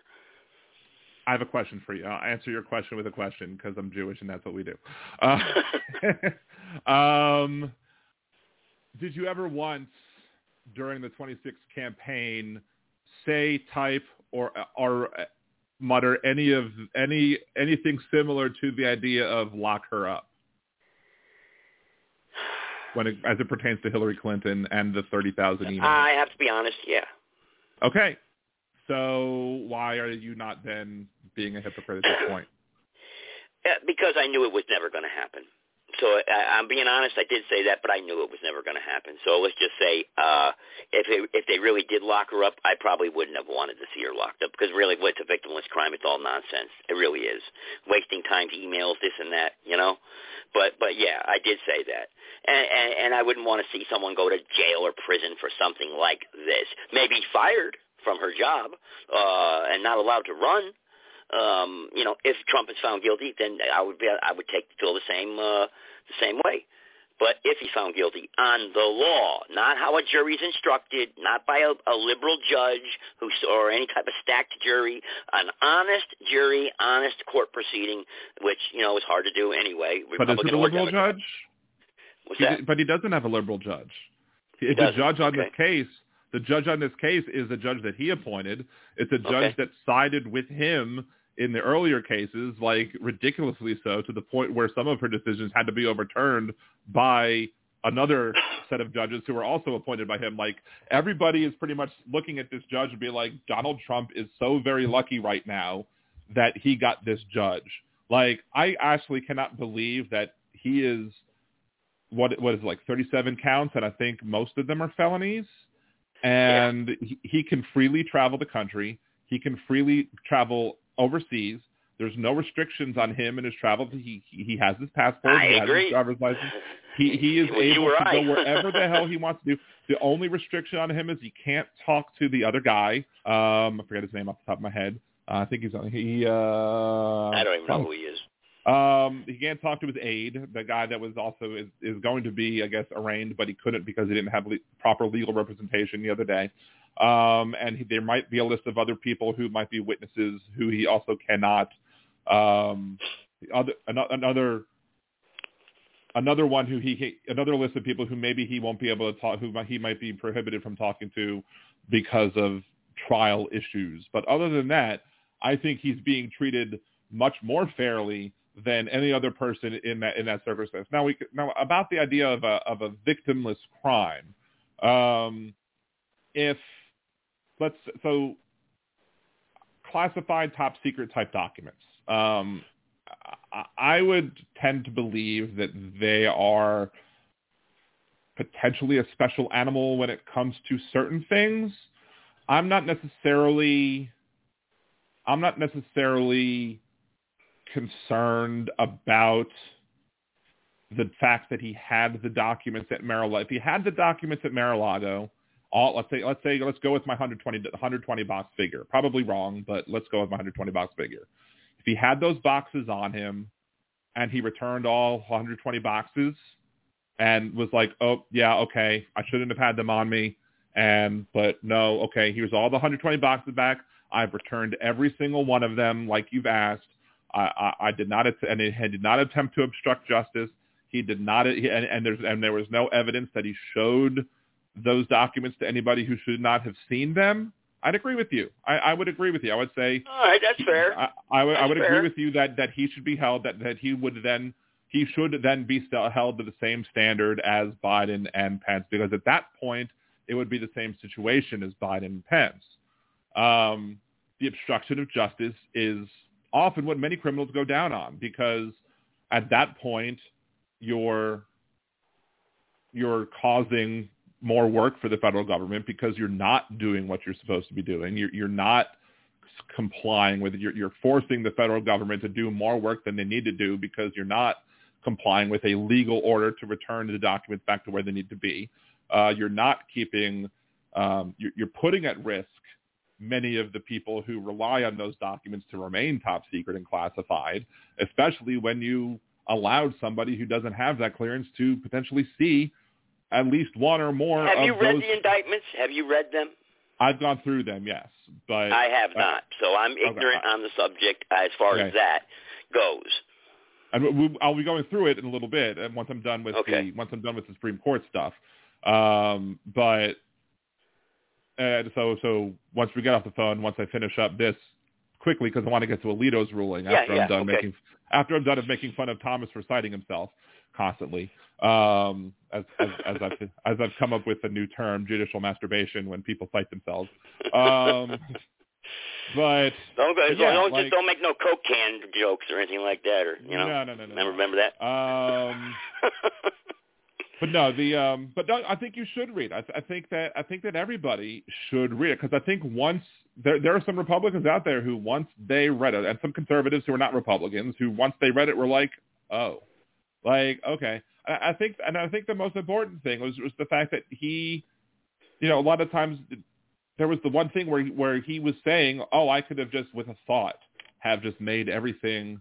Um, declassified just with a thought, just magically, like everything's declassified. It just, but there's no evidence of it. So like even way back when, when when this first came up, I'm like, well, if I was the president who signed a bill into law that amended the Espionage Act to make it a felony with 10 years worth of prison to mishandle classified documents, I would not rely on my legal theory that I could declassify things with a thought. I would have written it out as an executive order. I hereby declassify all of this and would have specifically said all of this stuff is declassified and would have made damn sure that everybody knew that all of this was declassified and dotted every I and crossed every T so nobody could make nobody would believe that I should go to prison based on this law that I signed. Um, and he didn't do that. But there's clear audio evidence that was obtained and verified by several organizations. I've not heard it yet. Um, so I, I'm sure it's going to be submitted Yeah. into the court, into court, and and I'm sure the jury will hear it, um, unless for some reason the judge decides to not allow them to hear it. Um, I don't know. No, I, I understand. Yeah, and and you've But- looked at them, so I, can't, I mean, me arguing with you would be uh, ignorant of me to do that. Um, you know, so I'll let you get to you know you finish up your. Uh, I'll look forward to you covering that. But just one real, one more thing though, as far as uh, your last caller goes and the uh, the policies and everything, I kind of agree with him on the two party system, but. Again, uh, you know how I feel about the Trump administration. His four years he was president, a small business owner. I'm telling you, this country never saw the economic growth unless it was during the mid 1980s uh, with Reagan. I'm not too, I don't remember too much about those times, young. But as a small business owner, it, the best years I, of my business was when Trump was president. Why? I don't know. Maybe word of mouth, maybe the feeling, gut feeling of the country, uh, uh, uh, wanting to spend.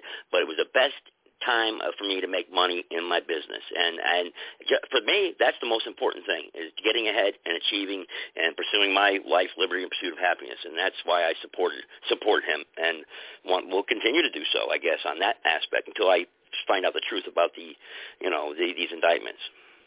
And my best, my and honest, and just you know, speaking as myself, the best parts of my career have been ever literally since um, April. I think it's April of 2021. I got my new job, and it's the best I've ever been paid, and I've been doing well ever since.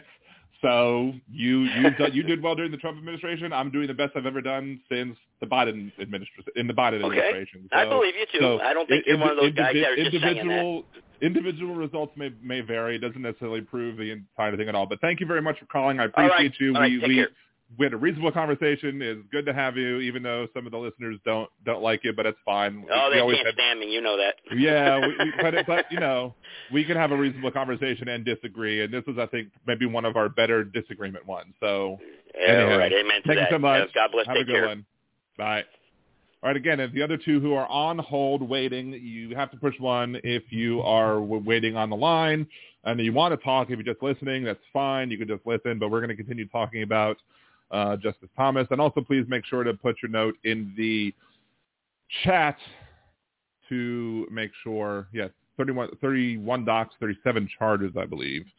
Um, let's keep scrolling, keep scrolling, keep scrolling, see if there's any more Justice Thomas uh, judicial masturbation.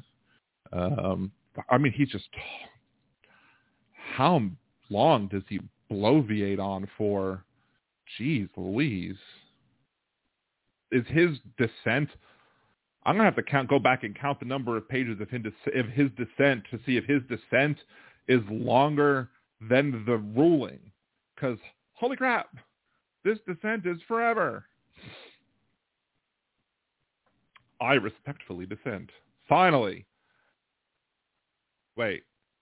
Oh, that's the appendix of Justice Thomas. Here's okay. Oh wait, so his uh, wait, so this is so his so his dissent actually goes on a couple more pages just to have an appendix or whatever. Uh, Justice Alito, with whom Justice Gorsuch joins, dissents. Based on a flawed understanding of the framework adopted by Thornburg v. Gingles, the court now holds that the congressional districting map adopted by Alabama legislature violates two of the Voting Rights Act, just like the court. I am happy to apply Gingles in these cases, but I would interpret the precedent in a way that heeds what two actually says, and I would take constitutional requirements into account.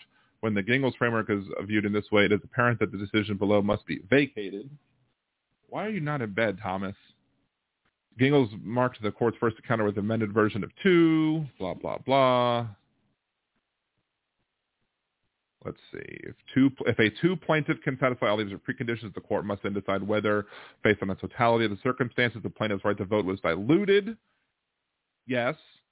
To aid in that inquiry, Gingles approved consideration of a long list of factors. My fundamental disagreement with the court concerns the first Gingles precondition in cases like these, where the claim is that two requires the creation of an additional majority-minority district. The first precondition means that the plaintiff must produce an additional illustrative majority-minority district that is reasonably configured.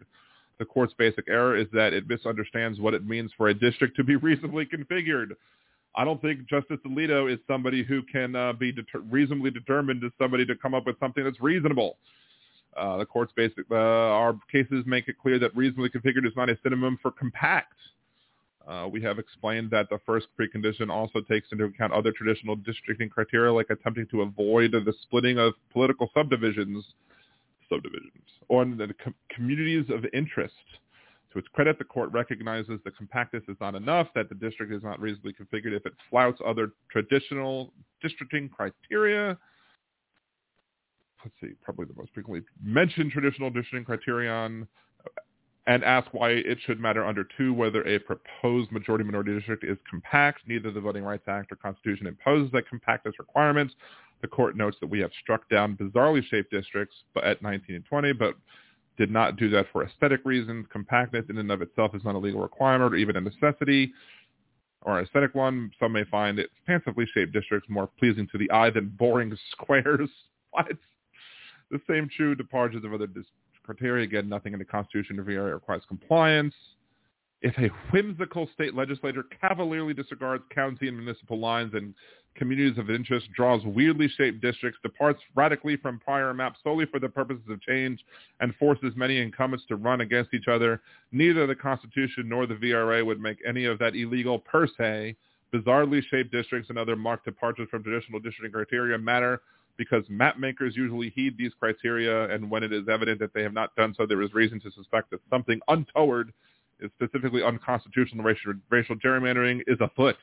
Picuous violations of traditional dis- districting criteria constitute strong circumstantial evidence of unconstitutionality, and when it is shown that the configuration of a district is attributable predominantly to race, that is more than circumstantial evidence that the district is unlawful. That, a, that is district evidence of illegality because we have often held race may not predominate the drawing of a of district lines. So then how is this not an illegal line? Because clearly race is was the district. Do, do, do, do, do. What all means that a two plaintiff who claims that a district map violates two because it fails to include additional minority, additional majority minority district must show that the outset that such a district can be created without making race the predominant factor in its creation. The plaintiff bears both the burden of production and the burden of persuasion. Well, apparently he did both. You just don't like it, Alito. Our cases make it perfectly clear that using race as a prima factor is unconstitutional. Um, unless it's the stringent requirements of strict scrutiny can be satisfied. Therefore, two can be found to require adoption of additional majority-minority district that was created under a process that assigned race as a predominant role. The Constitution would be headed for a collision. Oh no, it's coming right for us. Do do do do do. It's not that exciting. Nah. I was looking forward to more mocking of Alito in this in this than I was expecting. Not as good as his as his ruling. All right, so let's see the opinion of the court. The last thing I want to do with this thing is is the opinion of the court. The opinion of the court goes from let's scroll scroll scroll Come on. Let's find it. Is there a table of contents that could make this easier? No, there's not. Of course not. Uh, this is just the syllabus. Scroll past the syllabus. All right, page 8.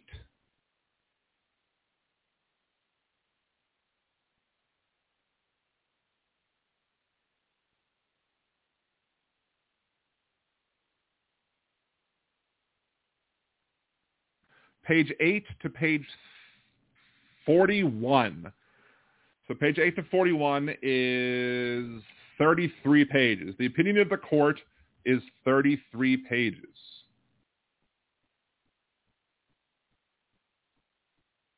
And there's Kavanaugh. Thomas goes from page 46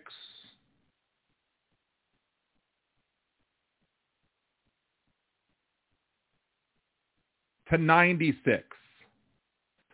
Justice Thomas's dissent is 50 pages and the court's opinion is 33 pages. Justice Thomas's opinion is 17 pages longer than the court's opinion. There's a reason why I'm saying that Justice Thomas was bloviating along. Holy crap. So Justice Thomas is just not is simply not just judicial masturbation because of the fact that he likes to quote himself. Justice Thomas is is just bloviating because he likes to bloviate, apparently. Wait, John Deff, let's comment on something you haven't read, Dan. What? I haven't read this. I, I have actually not read this, this this ruling yet. I haven't read this at all. This is the first time I'm going through the ruling. Um, let's see. Oh, Tim left. Okay. Um, reading Supreme Court decision a little bit of buzzkill for me. Good night. Sorry, Tim. I'm just like I'm just like picking on it. Let's see. The Gibson media Russian collusion was all a lie. I mean, it wasn't really. I mean, it wasn't a lie. There was a belief that there was Russian collusion. If people believe that there was Russian collusion and and it turns out to not be true, or there was, or it turns out that people don't have the evidence that there was Russian collusion, that doesn't mean it was a lie. It just means that people were stating something they believed to be true. Now, we do have on evidence, we do have on, on, on video, we have a video that clearly shows um, Donald Trump begging Russia for help for the emails. So, I mean, he asked for help. Russia gave him help because Russia did help. Russia was interfering in the election. Now, is there was there not evidence to show a direct connection between the two and direct collusion? Maybe there wasn't. But clearly Russia was, wanted Trump to win. Let's see. Inflation is a worldwide deal, not to mention it's lowest in two years. Let's see. it might not have been a good idea if the caller actually read the indictment. if they think, they think Biff should be above the law for many of them, the law, the police, blah, blah, blah, blah, blah. They haven't been following TFG legal annotations. Blah, uh, blah, blah. Phil, in his speech last night in Jersey, he actually said it was an unwritten rule to not indict presidents, former presidents. I mean, I'm sure he said that, and I'm I'm sure he believes that. Just because he says it doesn't mean it's not true. Again, just like with what Philip Bittner said, the job, their job is to not. Their job basically is to make sure that. Can we move this to the over a little bit? I don't know. In a little bit. Let's zoom out a little bit. I don't know. Anyway, their job, the job is, is his job is to make sure you don't believe anything. if you believe him, that's just as we say in Louisiana, lagniappe. If you believe everything, that's cool. If you believe anything he says, it's cool. But if you, if you his point is, you, he just doesn't want you believing them.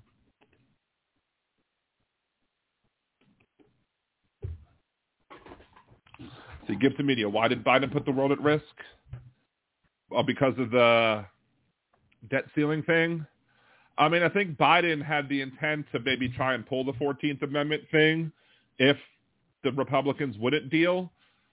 But um, the Republicans, hey, Bicycle Mike, what's going on? Um, but he eventually made the deal. Let's see.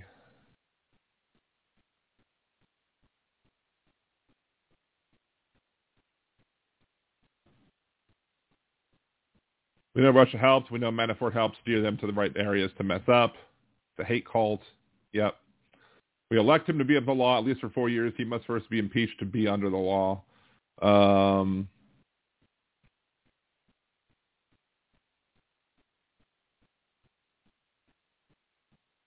anywho, anyway, let's go to the allegations. Indictment.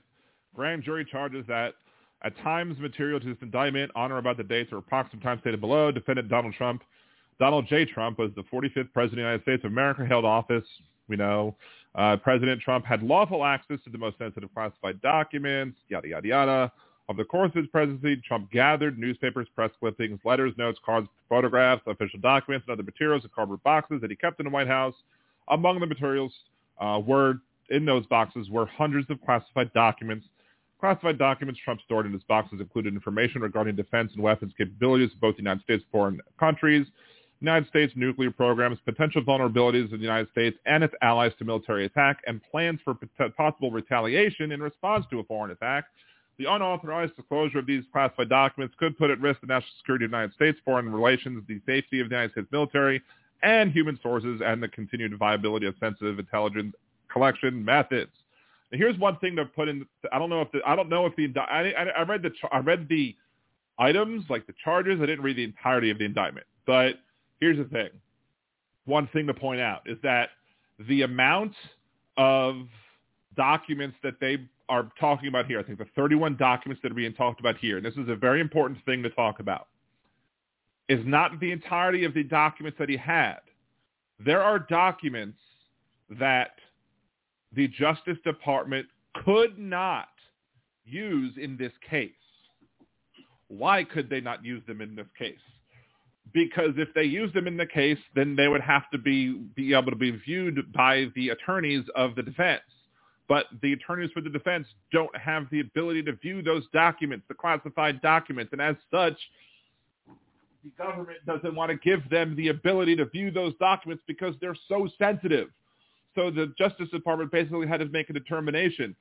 Do we try and allow these attorneys for, for these people to, to give them the ability to view these documents just so we can show the people how just how sensitive the information is seen? Or do we forego these highly, extremely sensitive documents that Donald Trump had because for the for the sake of the security of the nation, and only look at these other documents were, which are still bad but are not as bad as the ones that we're not including in this lawsuit.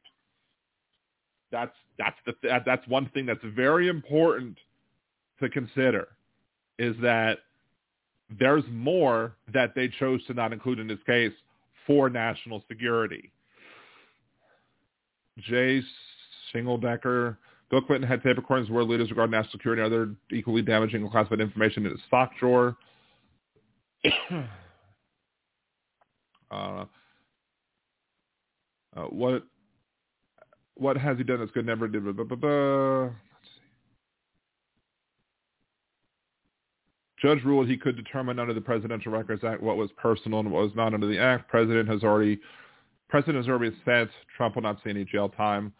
Which judge ruled that he could determine under the Presidential Record Act what was personal and what was not under the act? But I don't think that includes. I do not believe that that includes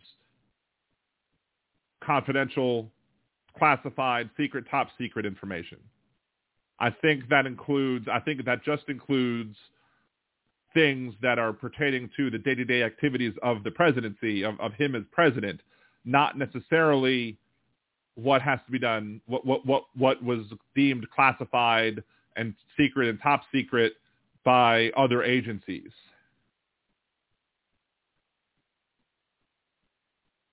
Which ruling, I guess, I guess Jay Shingeldecker, which which one is is that one you're talking about? Because I, I, I'm sure if we found it, we, we would see what was, or I could I could also Google it, I suppose. Use the Google, as some might say. Let's see. Um, judge rules Trump can determine under PRA what is personal and what is not. That might be too long for a Google search, whatever.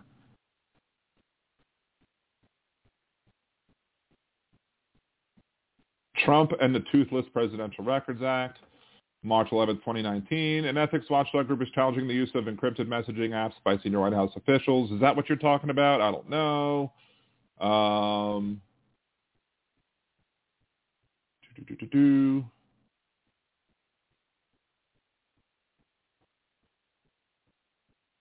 Based on those rulings, the D.C. District Court granted the government's motion to dismiss the case of CREW versus Trump. The court reasoned that mandamus relief. A court order is available only under extraordinary circumstances. That president's record-keeping duties under the PRA are too discretionary to be enforced by court order. In short, the court found that judges may review the classification of existing records, but a court may not direct the president to affirmly create and preserve particular records under the PRA. It remains to be the same whether plaintiffs and CREW will have the opportunity to make a new law on appeal.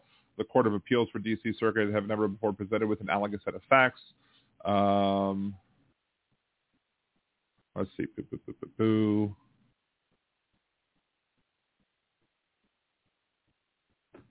Is that what you were talking about? Um, in which case, again, that does not include classified documents. That just includes things like, you know, his text messages and encrypted communications and stuff like that. Like if he's talking to Melania or whatever. So how are all the Danimals doing? I guess are all the Danimals like all the is that my fans Danimals? Is that we're going with liberal Danimals? Okay, back to back to the uh, indictment. Uh, 12 o'clock p.m. on January 20th, 21, Trump ceased to be president. Uh, as he departed the White House, Trump caused scores of boxes, many contained classified documents, to be transported to the Mar-a-Lago Beach Palm Club in Palm Beach, Florida, where he maintained his residence, Trump was not authorized to possess or retain those classified documents. And as we pointed out, uh, neither was Pence, neither was Biden. but Pence and Biden, when asked, gave them back. All of them.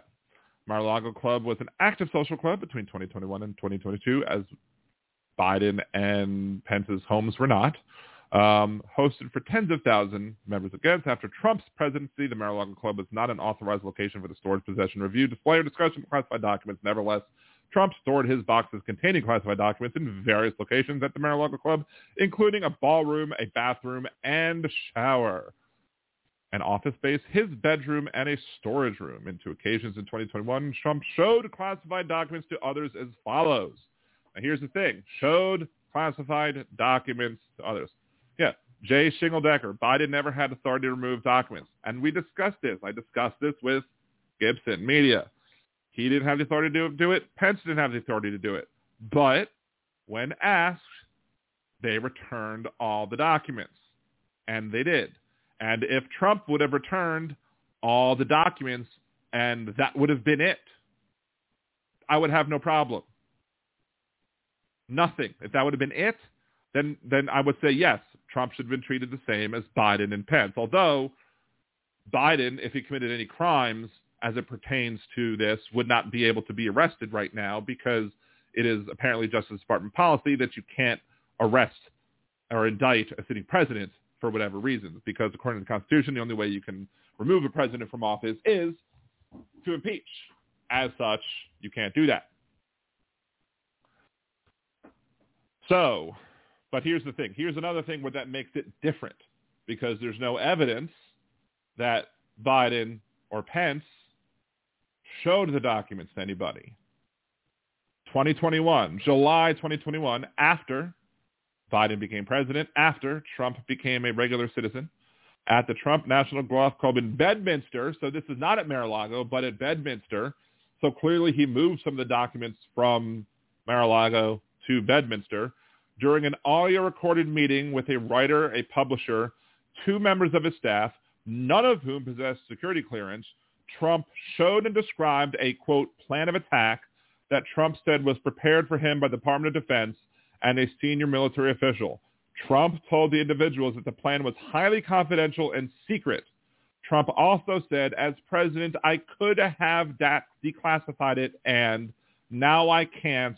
You know, but this is still secret. So Donald Trump showed a writer, a publisher, and two members of CISO. He showed four different people a top secret document, which included a um, what was it?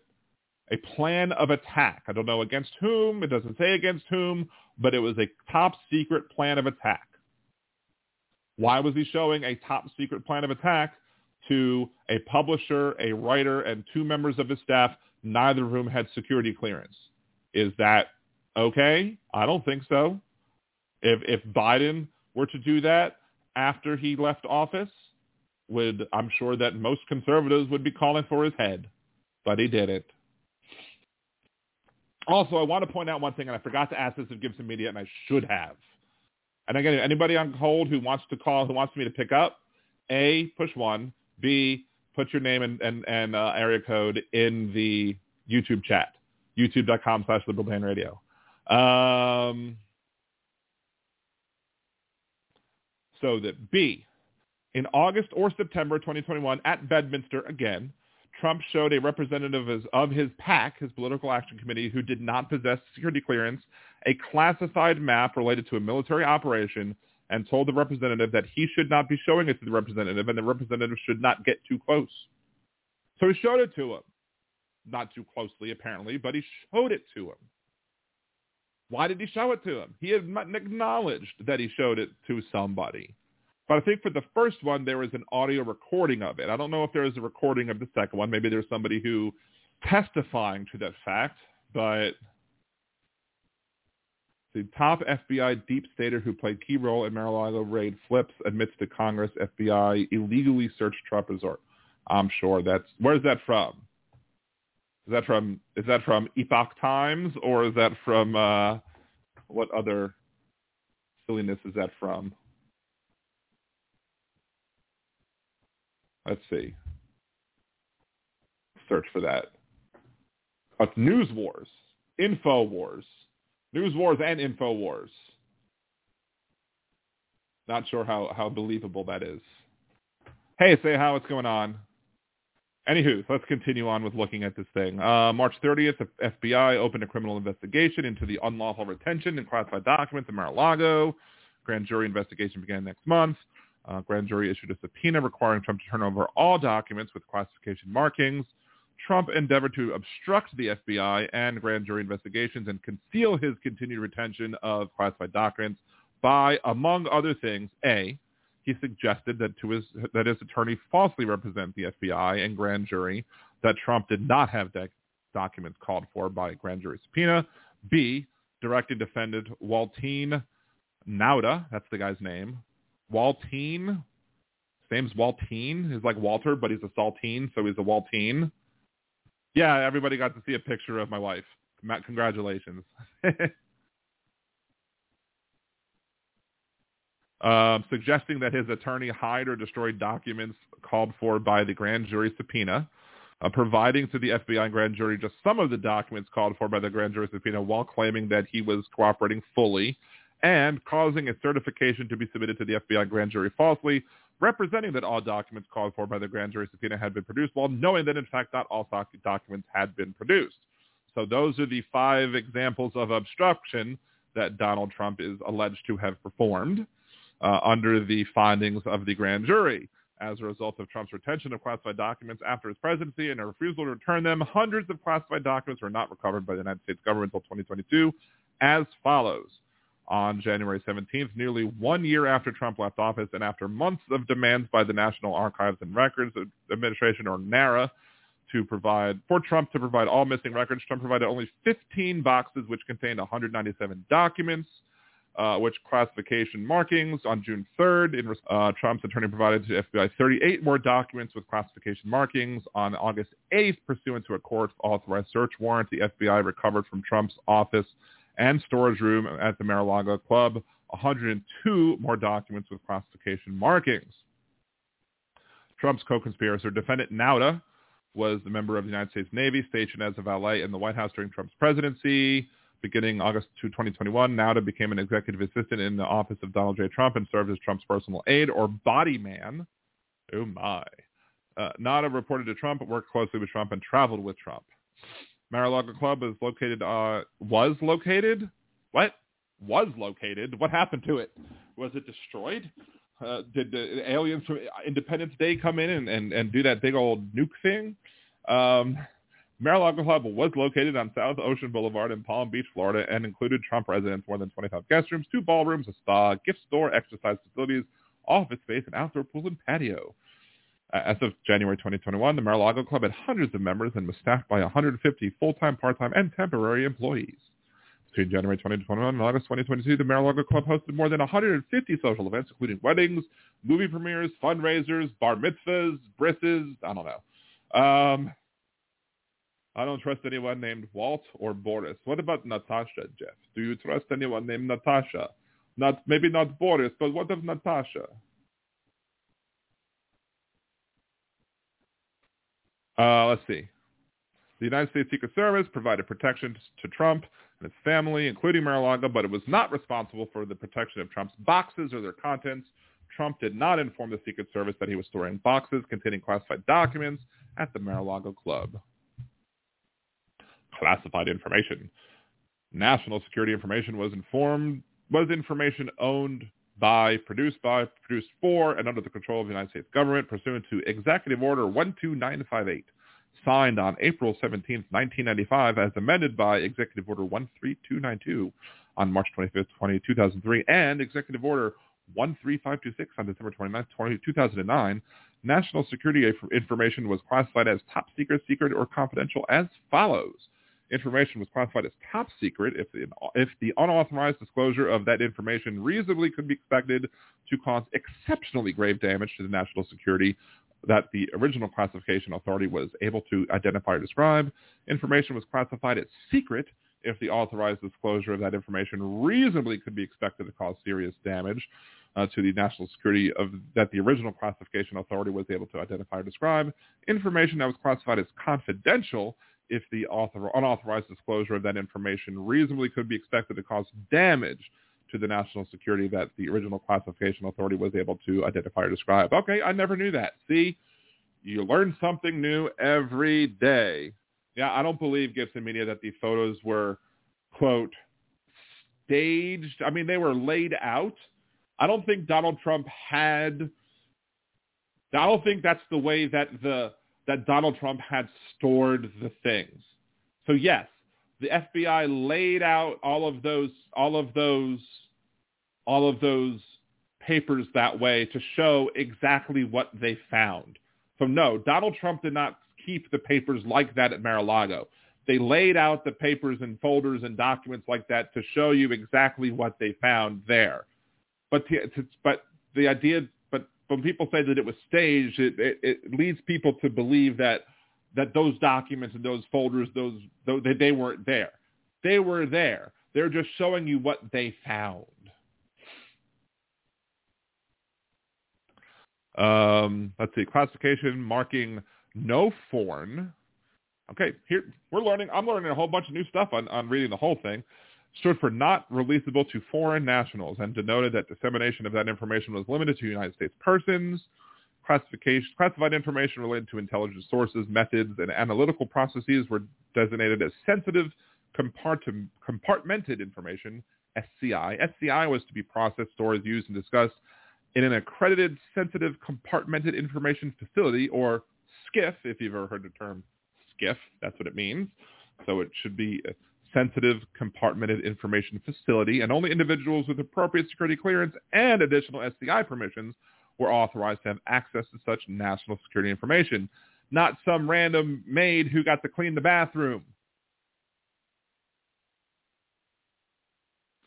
When the vulnerability or threat to classified information was exceptional, the normal criteria for determining eligibility for access were insufficient to protect the information from unauthorized disclosure. The United States could establish special access programs, SAPs, not Spanish, but, you know, uh, to further uh, protect classified information. The number of these programs was to be kept to an absolute minimum and limited to programs in which the number of persons who ordinarily would have access would be reasonably small and commensurate with the objective of providing enhanced protection to the information involved. Only individuals with the appropriate security clearance and additional SAP permissions were authorized to have access to such national security information, blah, blah, blah. Pursuant to the Executive Order 13526, information classified at any level could be lawfully accessed only by persons determined by an appropriate United States government official to be eligible for access to classified information who had signed an approved NDA who received security clearance and who had a need to know the classified information.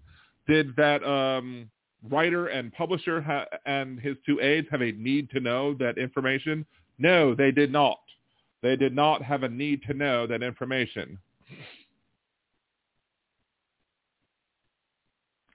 Executive Order 13526 provided that a former president could obtain a waiver of the need to know requirement if the agency or senior agency official of the agency had originated that originated the information determined in writing that the access was consistent with the interests of national security and took appropriate steps to protect classified information from unauthorized disclosure or compromise and ensured that the information was safeguarded in a manner consistent with the order. Trump did not obtain any such waiver after his presidency. So there's the whole need to know bit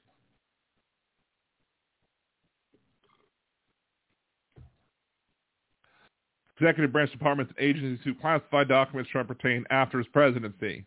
Let's see. Um, he got briefings. Okay. Um, after presidency, Trump retained classified documents originated by USIC, from the CIA, DOD, NSA, NGIA, NRA, National Reconnaissance Office, Department of Energy, Department of State, and Bureau of Intelligence and Research. Trump's public statements on classified information. Here's where I get to do imitations. My bad imitations. As candidate for president of the United States, Trump made the following public statements, among others, about classified information. On August 8, 2016, Trump stated, in my administration, I'm going to enforce all laws concerning the protection of classified information. No one will be above the law. Should I add in, except for me? That's not in there. On September 6, 2016, Trump stated, we also need to fight this battle by collecting intelligence and then protecting, protecting our classified secrets. We can't have someone in the Oval Office who doesn't understand the meaning of the word confidential or classified. yeah. On September 7th, the next day, Trump said, one of the first things we must do is enforce all classification rules to enforce all laws pertaining relating to the handling of classified information, Covfefe. Um, eight days later, uh, 12 days later, math, hard. We also need the best protection of classified information. Uh, almost two months la- later, service members here in North Carolina have risked their lives to acquire classified intelligence to protect our country. As President of the United States on July 26, 2018, Trump issued the following statement about classified information. As the head of the executive branch and commander-in-chief, I have a unique constitutional responsibility to protect the nation's classified information including by controlling access to it. More broadly, the issue of a former executive branch official security clearance raises larger questions about the practice of former officials maintaining access to our nation's most sensitive secrets long after their time in government has ended. Such access is particularly inappropriate when gov- former officials have transitioned into highly partisan positions and seek to use real or perceived access to sensitive information to validate their political attacks. Any access granted to our nation's secrets should be a furtherance of national, not personal interest. I try. It's hard to keep a straight face reading that because holy crap, like every Republican accusation is a confession. Holy crap! Wow. I mean, I didn't even know he said that. I mean, I try and be as forward as possible. I didn't even know he said that. Holy crap. January 2021, as he's preparing to leave the White House, Trump and his staff, including NAUTA, packed items, including boxes. Yeah, we know that. Uh, January from March, some of Trump's boxes were stored at Mar-a-Lago at the White and Gold Ballroom. Um, Trump boxes were stacked for a time there, depicted in the photograph, redacted to obscure an individual's identity. March 2021, NAUTA and others moved some of the boxes from the White and Gold Ballroom into the Business Center. On April 2021, an employee of the office of Donald J. Trump texted another employee to ask whether Trump's boxes could be moved out of the business center to make room for staff to use. Trump employee replied, whoa, okay, so POTUS specifically asked Walt for those boxes to be in the business center because they're his papers. Later that day, Trump employee 1 Trump employee 2 explained the following text messages. We could definitely make it work if we move his papers into the lake room. There's still a little room in the shower where his other stuff is. It's only his papers he cares about. There's some other stuff in there that's not papers. Could that go to storage or does he want everything in there on property? Yes, anything that's not the beautiful mind paper boxes can definitely go to storage. Want to take a look at the space and start moving tomorrow? I am. So here's two employees who probably don't have security clearance moving around these boxes with classified information. Ba-dum-bum. Sorry. Uh, after the text exchange between Trump employee one, Trump employee two. See if you're listening on Blog Talk Radio and you're not list- and you're listening on your eh, on your phone and you're not listening on YouTube, you're missing some of the sound effects. So, um, anywho, after the text exchange in April 2021, some of Trump's boxes were moved to the business center to a bedroom, to a bathroom, and in the shower of the Mar-a-Lago Club's lake room, as depicted in the photograph below. And that's the famous photograph that everybody has seen um, and everybody has, you know, memed as well. And I'll get to a bunch of the stuff that's going on in the chat soon at some point. Um, I know I'm missing it, but I'm trying to get through this because, especially because according to the Blog Talk Radio side, I got 40 minutes. So, I mean, I could go on longer on YouTube, but on Blog Talk Radio, I got 40 minutes. Although I'm not really using any of the any of the Blog Talk Radio uh, whatchamacallit, uh, sound clips now that I have my little soundboard with me. Um, so in May 2021, Trump directed that a storage room on the ground floor of the Mar-a-Lago club be cleaned out so it could be used to store his boxes. The hallway to the storage room could be reached from multiple outside entrances, including one accessible from the pool patio. Storage room near their uh, supply closet, linen rooms, lock shop, and various other rooms. On June 24th, Trump's boxes that were in the lake room were moved to the storage room. After the move, there were more than 80 boxes in the storage room as depicted in the photographs below. 80. Wow. On December 7th, 2021, Nauta found several of Trump boxes had fallen and their contents spilled under the Florida storage room, including a document marked secret slash REL to USA FVEY, which denoted that the information in the document was releasable only to the Five Eyes Intelligence Alliance consisting of Australia, Canada, New Zealand, and the United Kingdom and the United States. Nauta texted the Trump employee too, I opened the door and found this. Nauta also attached two photographs he took of the spill. Trump employee two replied, oh, no, oh, no, and I'm sorry, POTUS had my phone.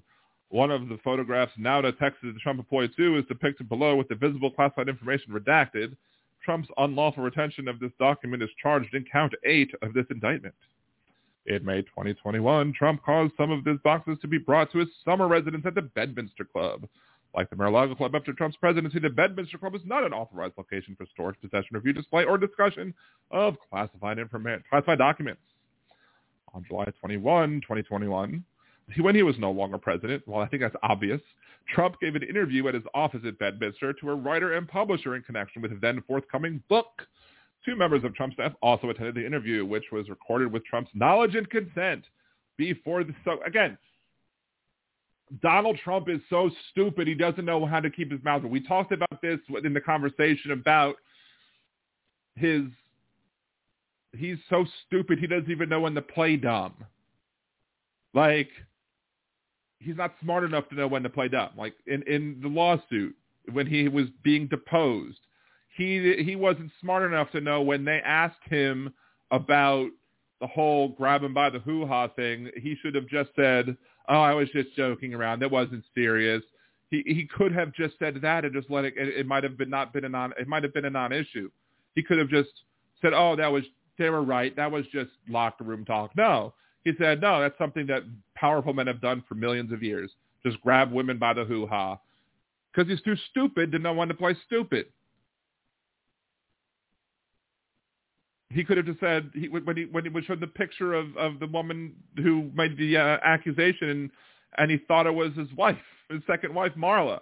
He could have just said, "I don't know who that is," but he didn't because he's too stupid to not play stupid. He's so stupid. He had he says he's showing people a classified document while being recorded. How dumb can you be?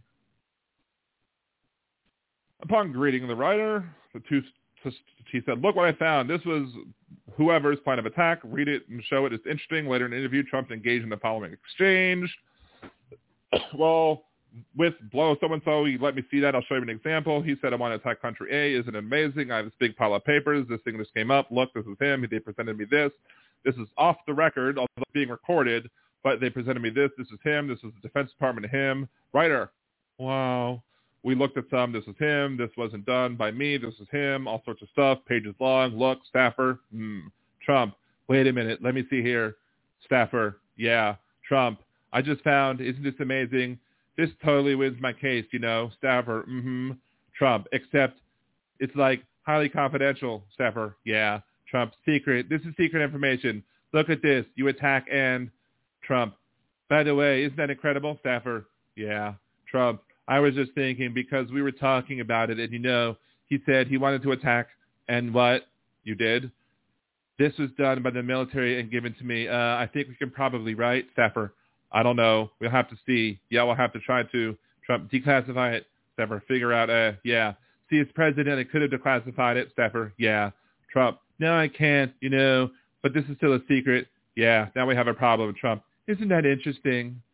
At the time of the exchange, the writer, the publisher, and Trump's two staff members did not have security clearances or any need to know any of the classified information about a planned attack on country A. Yeah, E. Jean Carroll was too ugly for Trump as he confuses her for his future wife, Marla Maples. What an idiot. Yes, he was absolutely an idiot. Um, so yeah, yeah. Homo sapiens have only been around for 3,000 years. I mean, granted, that maybe maybe he's just, you know, Cro-Magnon and just last Cro-Magnon or whatever. Oh, I forgot to say something what I was going to say earlier, I think. So about the politicization, or maybe I did. I don't know. Did I, uh, did I say this or not? If you're not supposed to politicize the Department of Justice, right?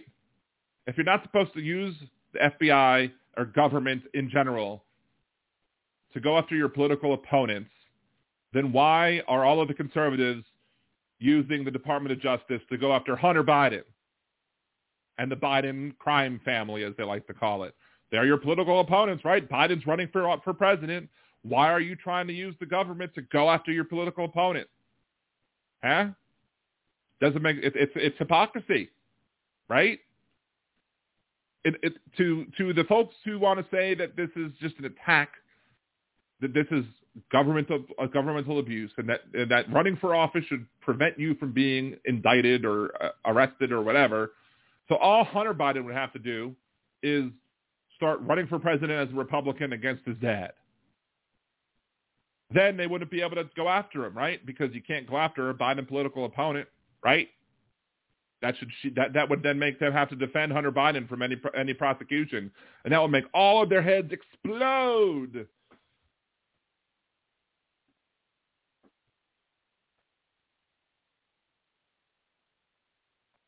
Here's the PAC thing again.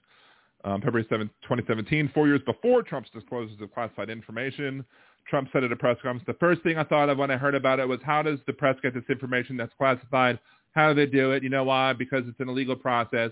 The press should be ashamed of themselves. More importantly, the people that gave out the information that the press should be ashamed of themselves, really ashamed. I guess Trump should be ashamed of himself.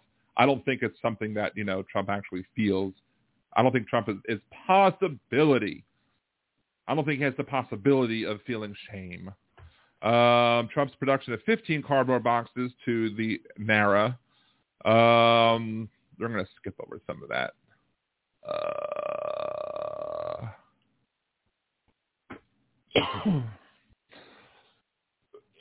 excuse me.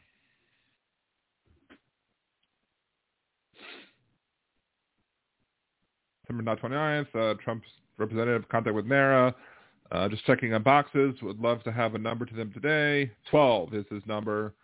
Uh, can we get new box covers before giving these to them? They have too much writing on them. I mark so much. Yes, I'll get on that. Um, gathered 15 boxes from Trump's residence.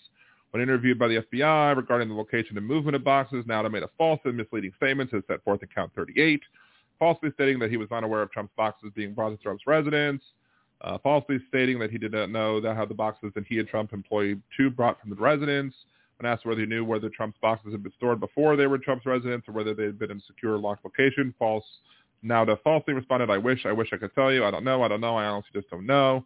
When the 15 boxes that, that Trump provided NARA in January 22, NARA reviewed the contents and determined that 14 of the boxes contained documents with classification markings. Specifically, as the FBI later determined, the boxes contained 197 documents with classification markings 98 were secret, 30 top secret, remainder were confidential. Some of them were SCI and SAP. On February 29th, NARA referred to discovery of classified documents in Trump's boxes to the Department of Justice. FBI and grand jury on March uh, 20th, March 30th, FBI opened a criminal investigation. On April 26th, federal grand jury opened a investigation. Defendants concealment of boxes. 52. I think this is where I think Jeff was.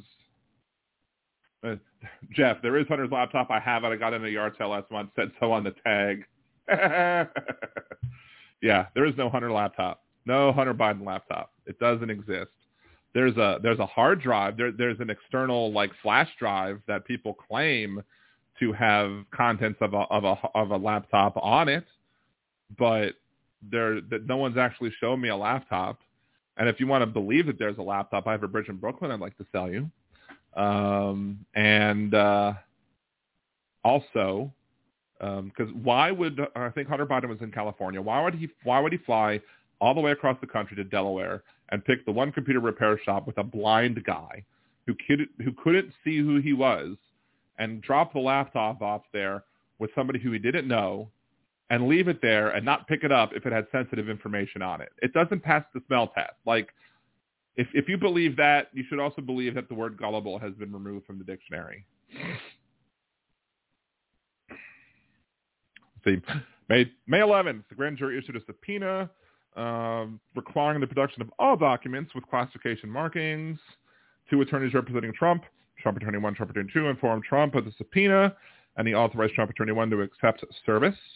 On May 22nd, Nauta entered the storage room and left approximately 34 minutes later carrying one of Trump's boxes. On May 23rd, Trump met with Attorney 1 and Attorney 2 to discuss the subpoena. Um, Trump, in sum and substance, made the following statements, among others, as memorialized by Trump attorney number one. I don't want anybody looking. I don't want anybody looking through my boxes. I really don't. I don't want you looking through my boxes. What if what, what if we what happens if we just don't respond at all? We don't play ball with them. Wouldn't it be better if we just told them we don't have anything here? Well, look, isn't it better if there are no documents? While meeting with Trump Attorney 1 and Trump Attorney 2 on May 23rd, Trump in some instances told the following story as memorialized by Trump Attorney 1. He was great. He did a great job. You know what? He said he said that it, it was him, that he was the one who deleted all of her emails at the 30,000 emails because they basically dealt her with scheduling and going to the gym and her having beauty appointments and he was great and he so he didn't get in any trouble. She didn't get into trouble because he said he was the one who deleted them. Trump related the story one more one more than once that day.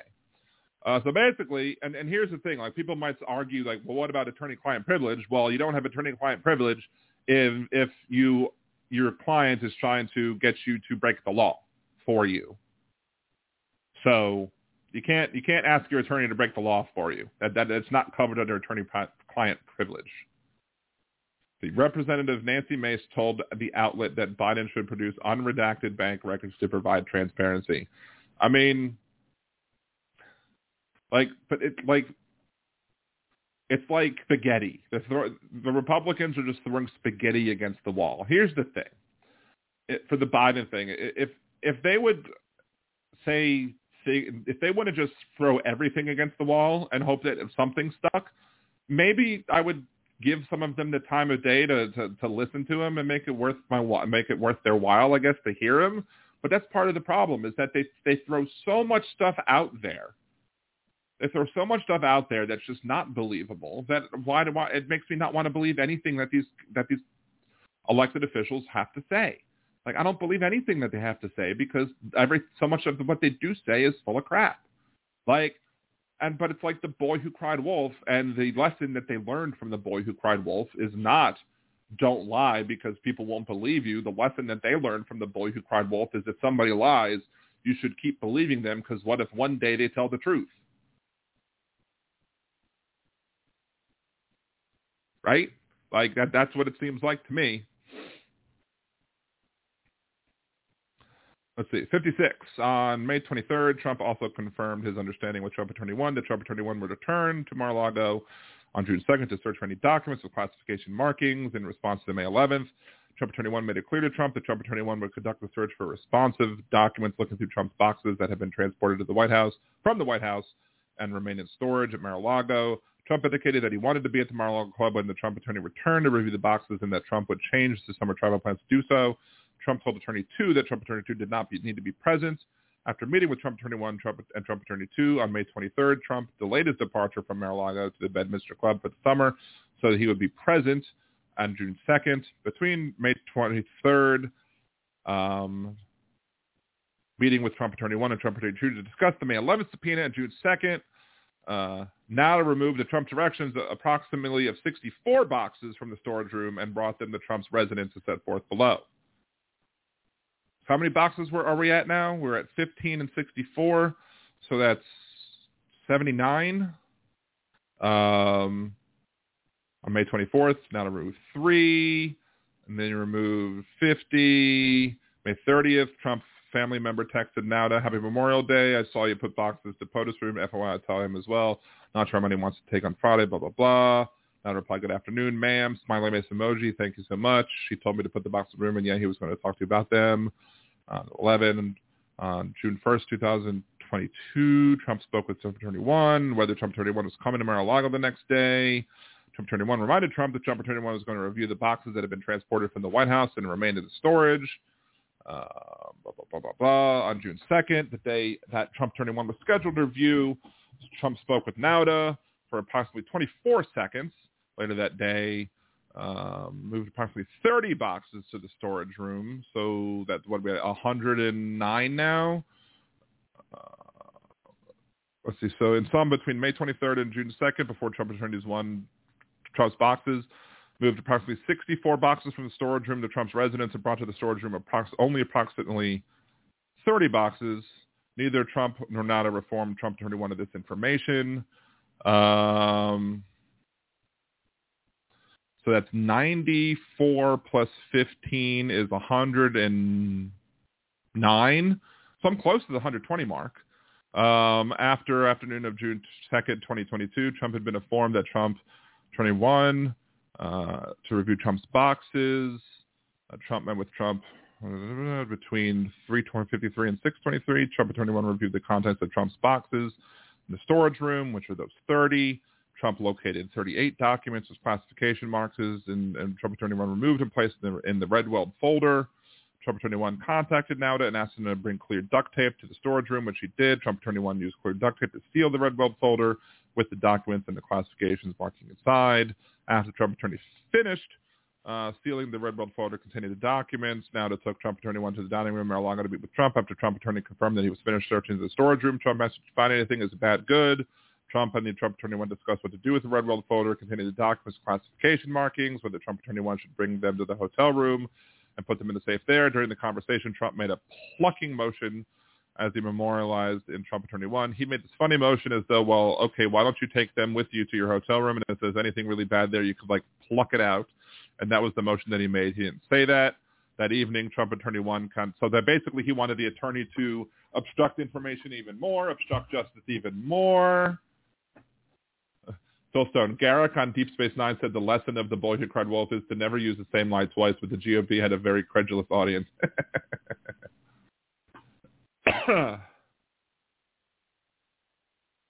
also that evening, Trump Attorney 1 contacted another Trump attorney. Trump Attorney 3 asked her if she would uh, she would come to Mar-a-Lago the next morning to act as a custodian of records and sign a certification regarding the search of documents for the classification markings. So Trump Attorney 3, who had no role in the review of Trump's boxes, agreed. The next day on June 3rd, Trump Attorney's one request. Trump Attorney 3 signed a certification and as the custodian of records for the office of Donald Trump, took to Mar-a-Lago. Uh, certification who provided no search of Trump's boxes, had not reviewed the May 11th subpoena, had not reviewed the contents of the Red Bull folder stated, among other things. Based on the information that had been provided her, a diligent search was conducted that were the boxes that removed.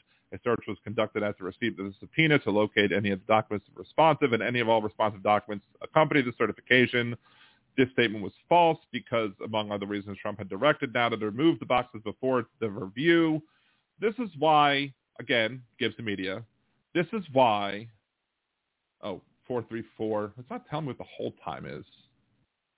Hands raised. Did you just call in 434? Who's 434? I don't know who for If you're 434 and you haven't put your name in the YouTube chat, youtube.com slash radio, please do so. Um, although we're almost running out of time on YouTube, on Blog Talk Radio. So, and we still have almost half the document left. So I don't know if I'm going to get to you, but if I can get to you, I will. Um, but I'm trying. So hold on. Um, shortly after Trump Attorney 3 executed the false certification on June 3rd, Trump Attorney 1 and Trump Attorney 3 met at the Mar-a-Lago Club with personnel from the Department of Justice and FBI. Trump Attorney 1, Trump Attorney 3 turned over the Redweld folder containing the documents with classification markings as well as the false certification signed by Trump Attorney 3 as custodian of records. Trump, who had delayed departure uh, from Mar-a-Lago, joined the attorneys for the meeting. Trump claimed to the Department of Justice that the FBI that he was an I was an open book. Thank you, Donald. Um, earlier the same day, Nauta and others had loaded several of Trump's boxes with other items on an aircraft that flew Trump and his family north uh, for the summer. Uh, on July 22nd, the FBI and grand jury obtained and reviewed surveillance video from the Mar-a-Lago club showing the movement of boxes set forth above.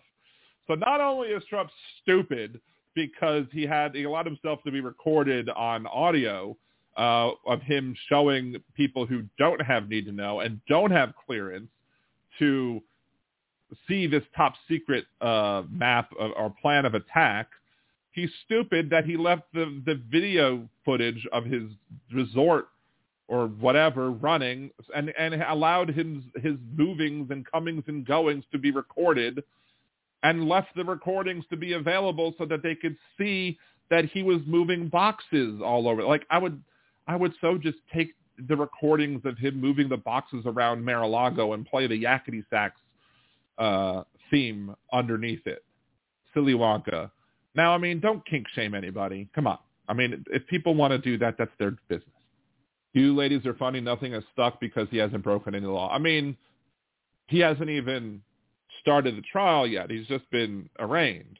It's just the arraignment process. The trial hasn't started, and clearly, if if any if all if any if half of this is true, he could be going to prison for a long time if the judge and process isn't corrupt.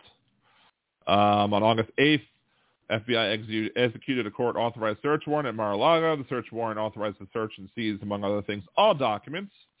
Uh, during the execution of the warrant at the Mar-a-Lago Club, the FBI seized 102 documents with the classification markings in Trump's office and storage room, um, including in the Trump's office, there are 27 documents, six top secret, 18 secret, three confidential. In the storage room, there are 75 documents, 11 top secret, 36 secret, 28 confidential.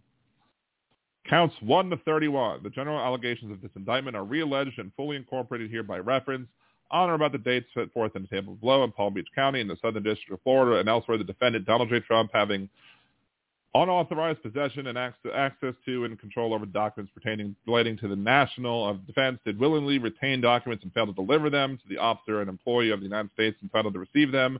That is Trump without authorization retained at the Mar-a-Lago documents, including the following. Count one so here are the counts. Ah, ah, ah. Now, do I um, do I wish do am I how many people am, am I going to an, uh, annoy with um with uh if, if I do the count for each one of these? Count one. Ah, ah, ah. Uh, January 20th to August 8th. Top secret, no foreign special handling. Document dated May 3rd, 2018, concerning White House uh, intelligence briefing related to various foreign countries. So this is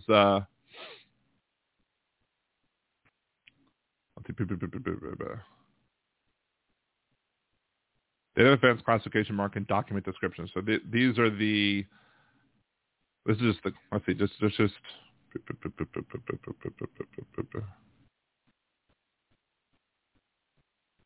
so these are all in violation. Let's see. Let's this just Title 18 Let's just search that up. Title 18, U.S. Code Section 793E. Gathering, transmitting, or losing defense information shall be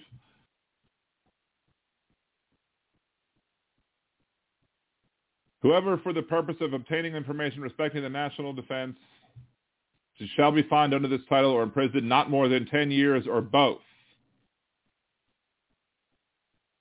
Whoever being entrusted with or having lawful possession of control of any document, writing code book, signal book, sketch, photograph, photographic negative, blueprint, plan, map, model, instrument, appliance note, or information relating to domestic defense through ghost negligence permits the same to be removed from its proper place of custody, delivered to anyone violation of the trust or be lost, stolen, abstracted, destroyed, or having knowledge that the same has been illegally removed from its proper place of custody or delivered to anyone in violation of its trust, lost, stolen, abstracted, destroyed, and fails to make report such loss, theft, abstraction, or destruction to superior officer shall be fined under this title or prison uh, not more than 10 years or both if two or more such persons violate, conspire to violate any of the foregoing provisions of the section, and one or more such persons do any of the acts, effect object to the conspiracy, each of the parties to such a conspiracy shall be subject to the punishment provided for the offense which the object of such conspiracy. All right. So here we go. So these are all of these these 31 documents that are in here. And again, these are not including the documents that they chose to not include because there are documents that they chose to not include simply because of the fact that they were too secret. They could not risk having them be released in court.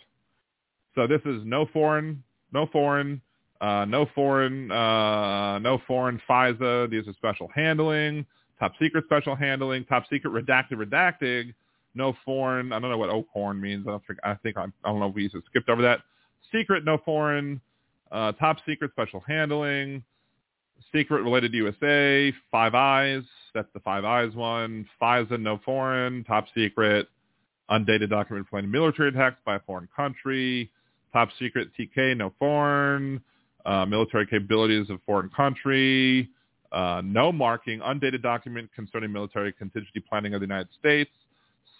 So I don't know why that's in here because there's no marking pages of undated document concerning projected military, regional military capabilities of a foreign country and the United States, Um, no, no foreign, know, undated document concerning military capabilities of a foreign country, United States, secret, secret, la la la secret, secret. I got a secret. Good night, Cynthia. OAN says Biden used witchcraft on McCarthy because he turned him into a newt. He's not Newt. Newt's somebody else. But if, if, if OAN really made that joke, that that's actually funny. That's actually a really funny joke. I, I like it, and and it's probably the first time. Count 32. The general allegations of this indictment are realleged, fully incorporated by the reference. Uh, conspiracy and its objects on or about May 11th, 22nd to about August 2022 in Palm Beach. Um, now, the defendants, Donald Trump and Waltine Nauta, did knowingly combine, conspire, confederate, and agree with each other and with others known and unknown to the grand jury to engage in misleading conduct towards another person and corruptly persuade another person to withhold a record, document, another object from an official proceeding in violation of 18 U.S.C. 15b and to corruptly conceal a record, document, or other object from official proceeding in violation of 18 U.S.C. 1512c1 purpose of the conspiracy. The purpose of the conspiracy was for Trump to keep classified documents he had taken from the White House and to hide and conceal them from a federal grand jury. Manner and means of the conspiracy, the manner and means which the defendant sought to accomplish the objects and purpose of the conspiracy included, among other things, suggesting that Trump Attorney 1 falsely represents the FBI and grand jury that Trump did not have the documents, moving documents to conceal them from Attorney 1, the FBI, and the grand jury, suggesting that the Trump attorney hide or destroy documents called for by the subpoena, providing that the FBI and grand jury just some documents called for, causing a false certification to be submitted to the FBI and grand jury representing that all the documents had been submitted, making false and misleading statements to the FBI. So there you, I mean, that's, that's damning in and of itself. That's, that's the conspiracy. That's what probably will ultimately bring him down. That, the, especially the fact that he had two attorneys sign a document saying, hey, yeah, we gave you everything. Uh, withholding a document or record, um, so those are the documents that they withheld because they moved the boxes around. Um, count 34, corruptly concealing a document or record. Um, basically the same. Did it corruptly conceal a document, record, or other object? They hid concealed boxes that contained documents with classification markings from Trump Attorney 1, so the Trump Attorney 1 could not find the documents to produce them to a federal grand jury, all in violations of Title 18, 1512, C1 and 2. Count 35, concealing a document in federal investigation. Um, general allegations of this indictment are realleged and fully incorporated here by reference. Um, between May 11th and August 2, 2022 and August 2022, Trump and Nauta did conceal, cover up, falsify, and or make false entry in any record, document, tangible object with the intent to impede, obstruct, influence the investigation and proper administration of any matter with the jurisdiction of a department and agency of the United States in relation to and contemplation of a matter such that is during a federal criminal investigation being conducted by the FBI, Trump and Nauta hid, concealed, and covered up from the FBI Trump's continued possession of documents with classification markings at the Mar-a-Lago Club, and Trump caused the false certification to be submitted to the FBI. Again, all Donald Trump had to do is return the documents. All Donald Trump had to do is say, "Hey, here are all the here are all the boxes, here are all the documents. There you go." And he would have been fine. He wanted to keep his documents or the documents that he felt were his, and he lied to the FBI. He lied to the grand jury. He filled out the false paperwork and filed that false paperwork to the grand jury. And if you do that and they catch you, you're going to be charged with a crime. And don't cry when you are. That's not Biden going after you. That's you committing an unforced error. Count 36. Scheme to counsel. General allegations of this indictment are realleged and fully incorporated here by reference from or about May 11, 2022 to August 22 in Palm Beach County, blah, blah, blah. Trump and Nauta in a matter within jurisdiction, blah, blah, blah, blah, blah. Did knowingly and willfully falsify, conceal, cover up by trick, scheme, and device material fact that is during a federal and grand jury investigation and a federal criminal investigation being conducted by the FBI, Trump and now hid and concealed from a grand jury and the FBI Trump's continued possession of documents classified markings. Okay, false statements, representations, blah blah blah. Uh, false statement, diligent search was conducted on the boxes that were removed from the White House of Florida. The search was conducted after the receipt of the subpoena. Any law responsive documents accompanied the certification. The statements and representations set forth above were false, as Trump knew because Trump had directed the box to be removed from the storage room before Trump Attorney 1 conducted the search on June 2nd, and he knew that the, that did not include all of the boxes, and so it did not include all of the documents, and all responsive documents were not provided. In fact, after June 3rd, 2022, no more than a more than 100 documents with classification markings were still at Mar-a-Lago on, on the FBI search August 8th.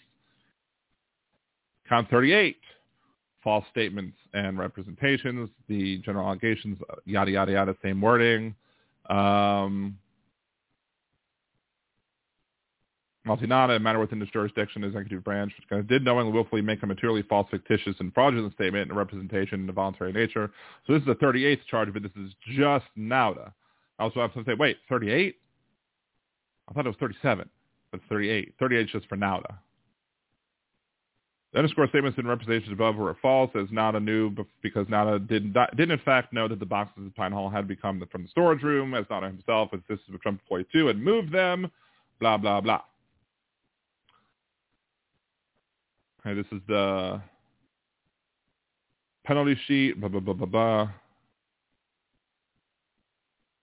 There was a better, there was a better form of this that showed a better, that showed a better representation of what, of what the penalties are. But here's the penalty sheet. Counts 1 to 31. Willful retention of defense information. Max term of imprisonment, 10 years. No mandatory minimum. Max supervised release three years. Maximum fine two hundred fifty thousand dollars. Count thirty-two. Conspiracy to obstruct justice. Maximum term of imprisonment twenty years. No mandatory minimum. Max supervised release three years. Maximum fine two hundred fifty thousand dollars. Count thirty-three. Withholding a document record. Max term twenty years. Max fine two hundred fifty thousand dollars. Corruptly concealing twenty years. $250,000. Concealing a document in federal investigation, 20 years, $250,000. Scheme to conceal, five years, $250,000. Count 37. False statements and representation, five years, $250,000. And then Nauta has all the same things plus count 38, which gives another five years and $250,000. So here's the thing. And let's see, we got five minutes left on the Blog Talk Radio show, which is probably where I'll end the show for the night. So I'm sorry, callers, if you're trying to get on. We can continue the conversation next week if you wish. I mean, I don't know what guest I'm going to have on next week. I haven't gotten that far yet. Um, however, we've gone through most of the document. I think I've hit all the important points. I've scanned through some of the stuff that was repetitive. Um, clearly, Donald Trump shared information with people he wasn't supposed to share information with. Something that is not alleged that that Biden or Putin did. Putin. Sorry, I'm seeing Putin on the screen. And Biden and Pence, they're not alleged to have done that. So, willful retention of national defense information. I, if if, if Trump would have just returned all of the documents, this would have been a thing. I would have said you're stupid for, for taking that much stuff. Because to me, I don't even think, I don't necessarily think that, I think the level of stuff that Trump took versus what Pence and Biden took, I mean, dwarfs Trump's taking of documents, Trump dwarfs Biden and Pence's clearly dwarfs them. Even that. If, if, he, if he would just said, okay, fine, you can have them all back. And without, if, if he would have done anything else in in this in this in this indictment, I'd have been like, okay, he had them. He wasn't supposed to have them, but he complied with the subpoena. He he he complied with the request. He didn't even need a subpoena. He just complied with the request.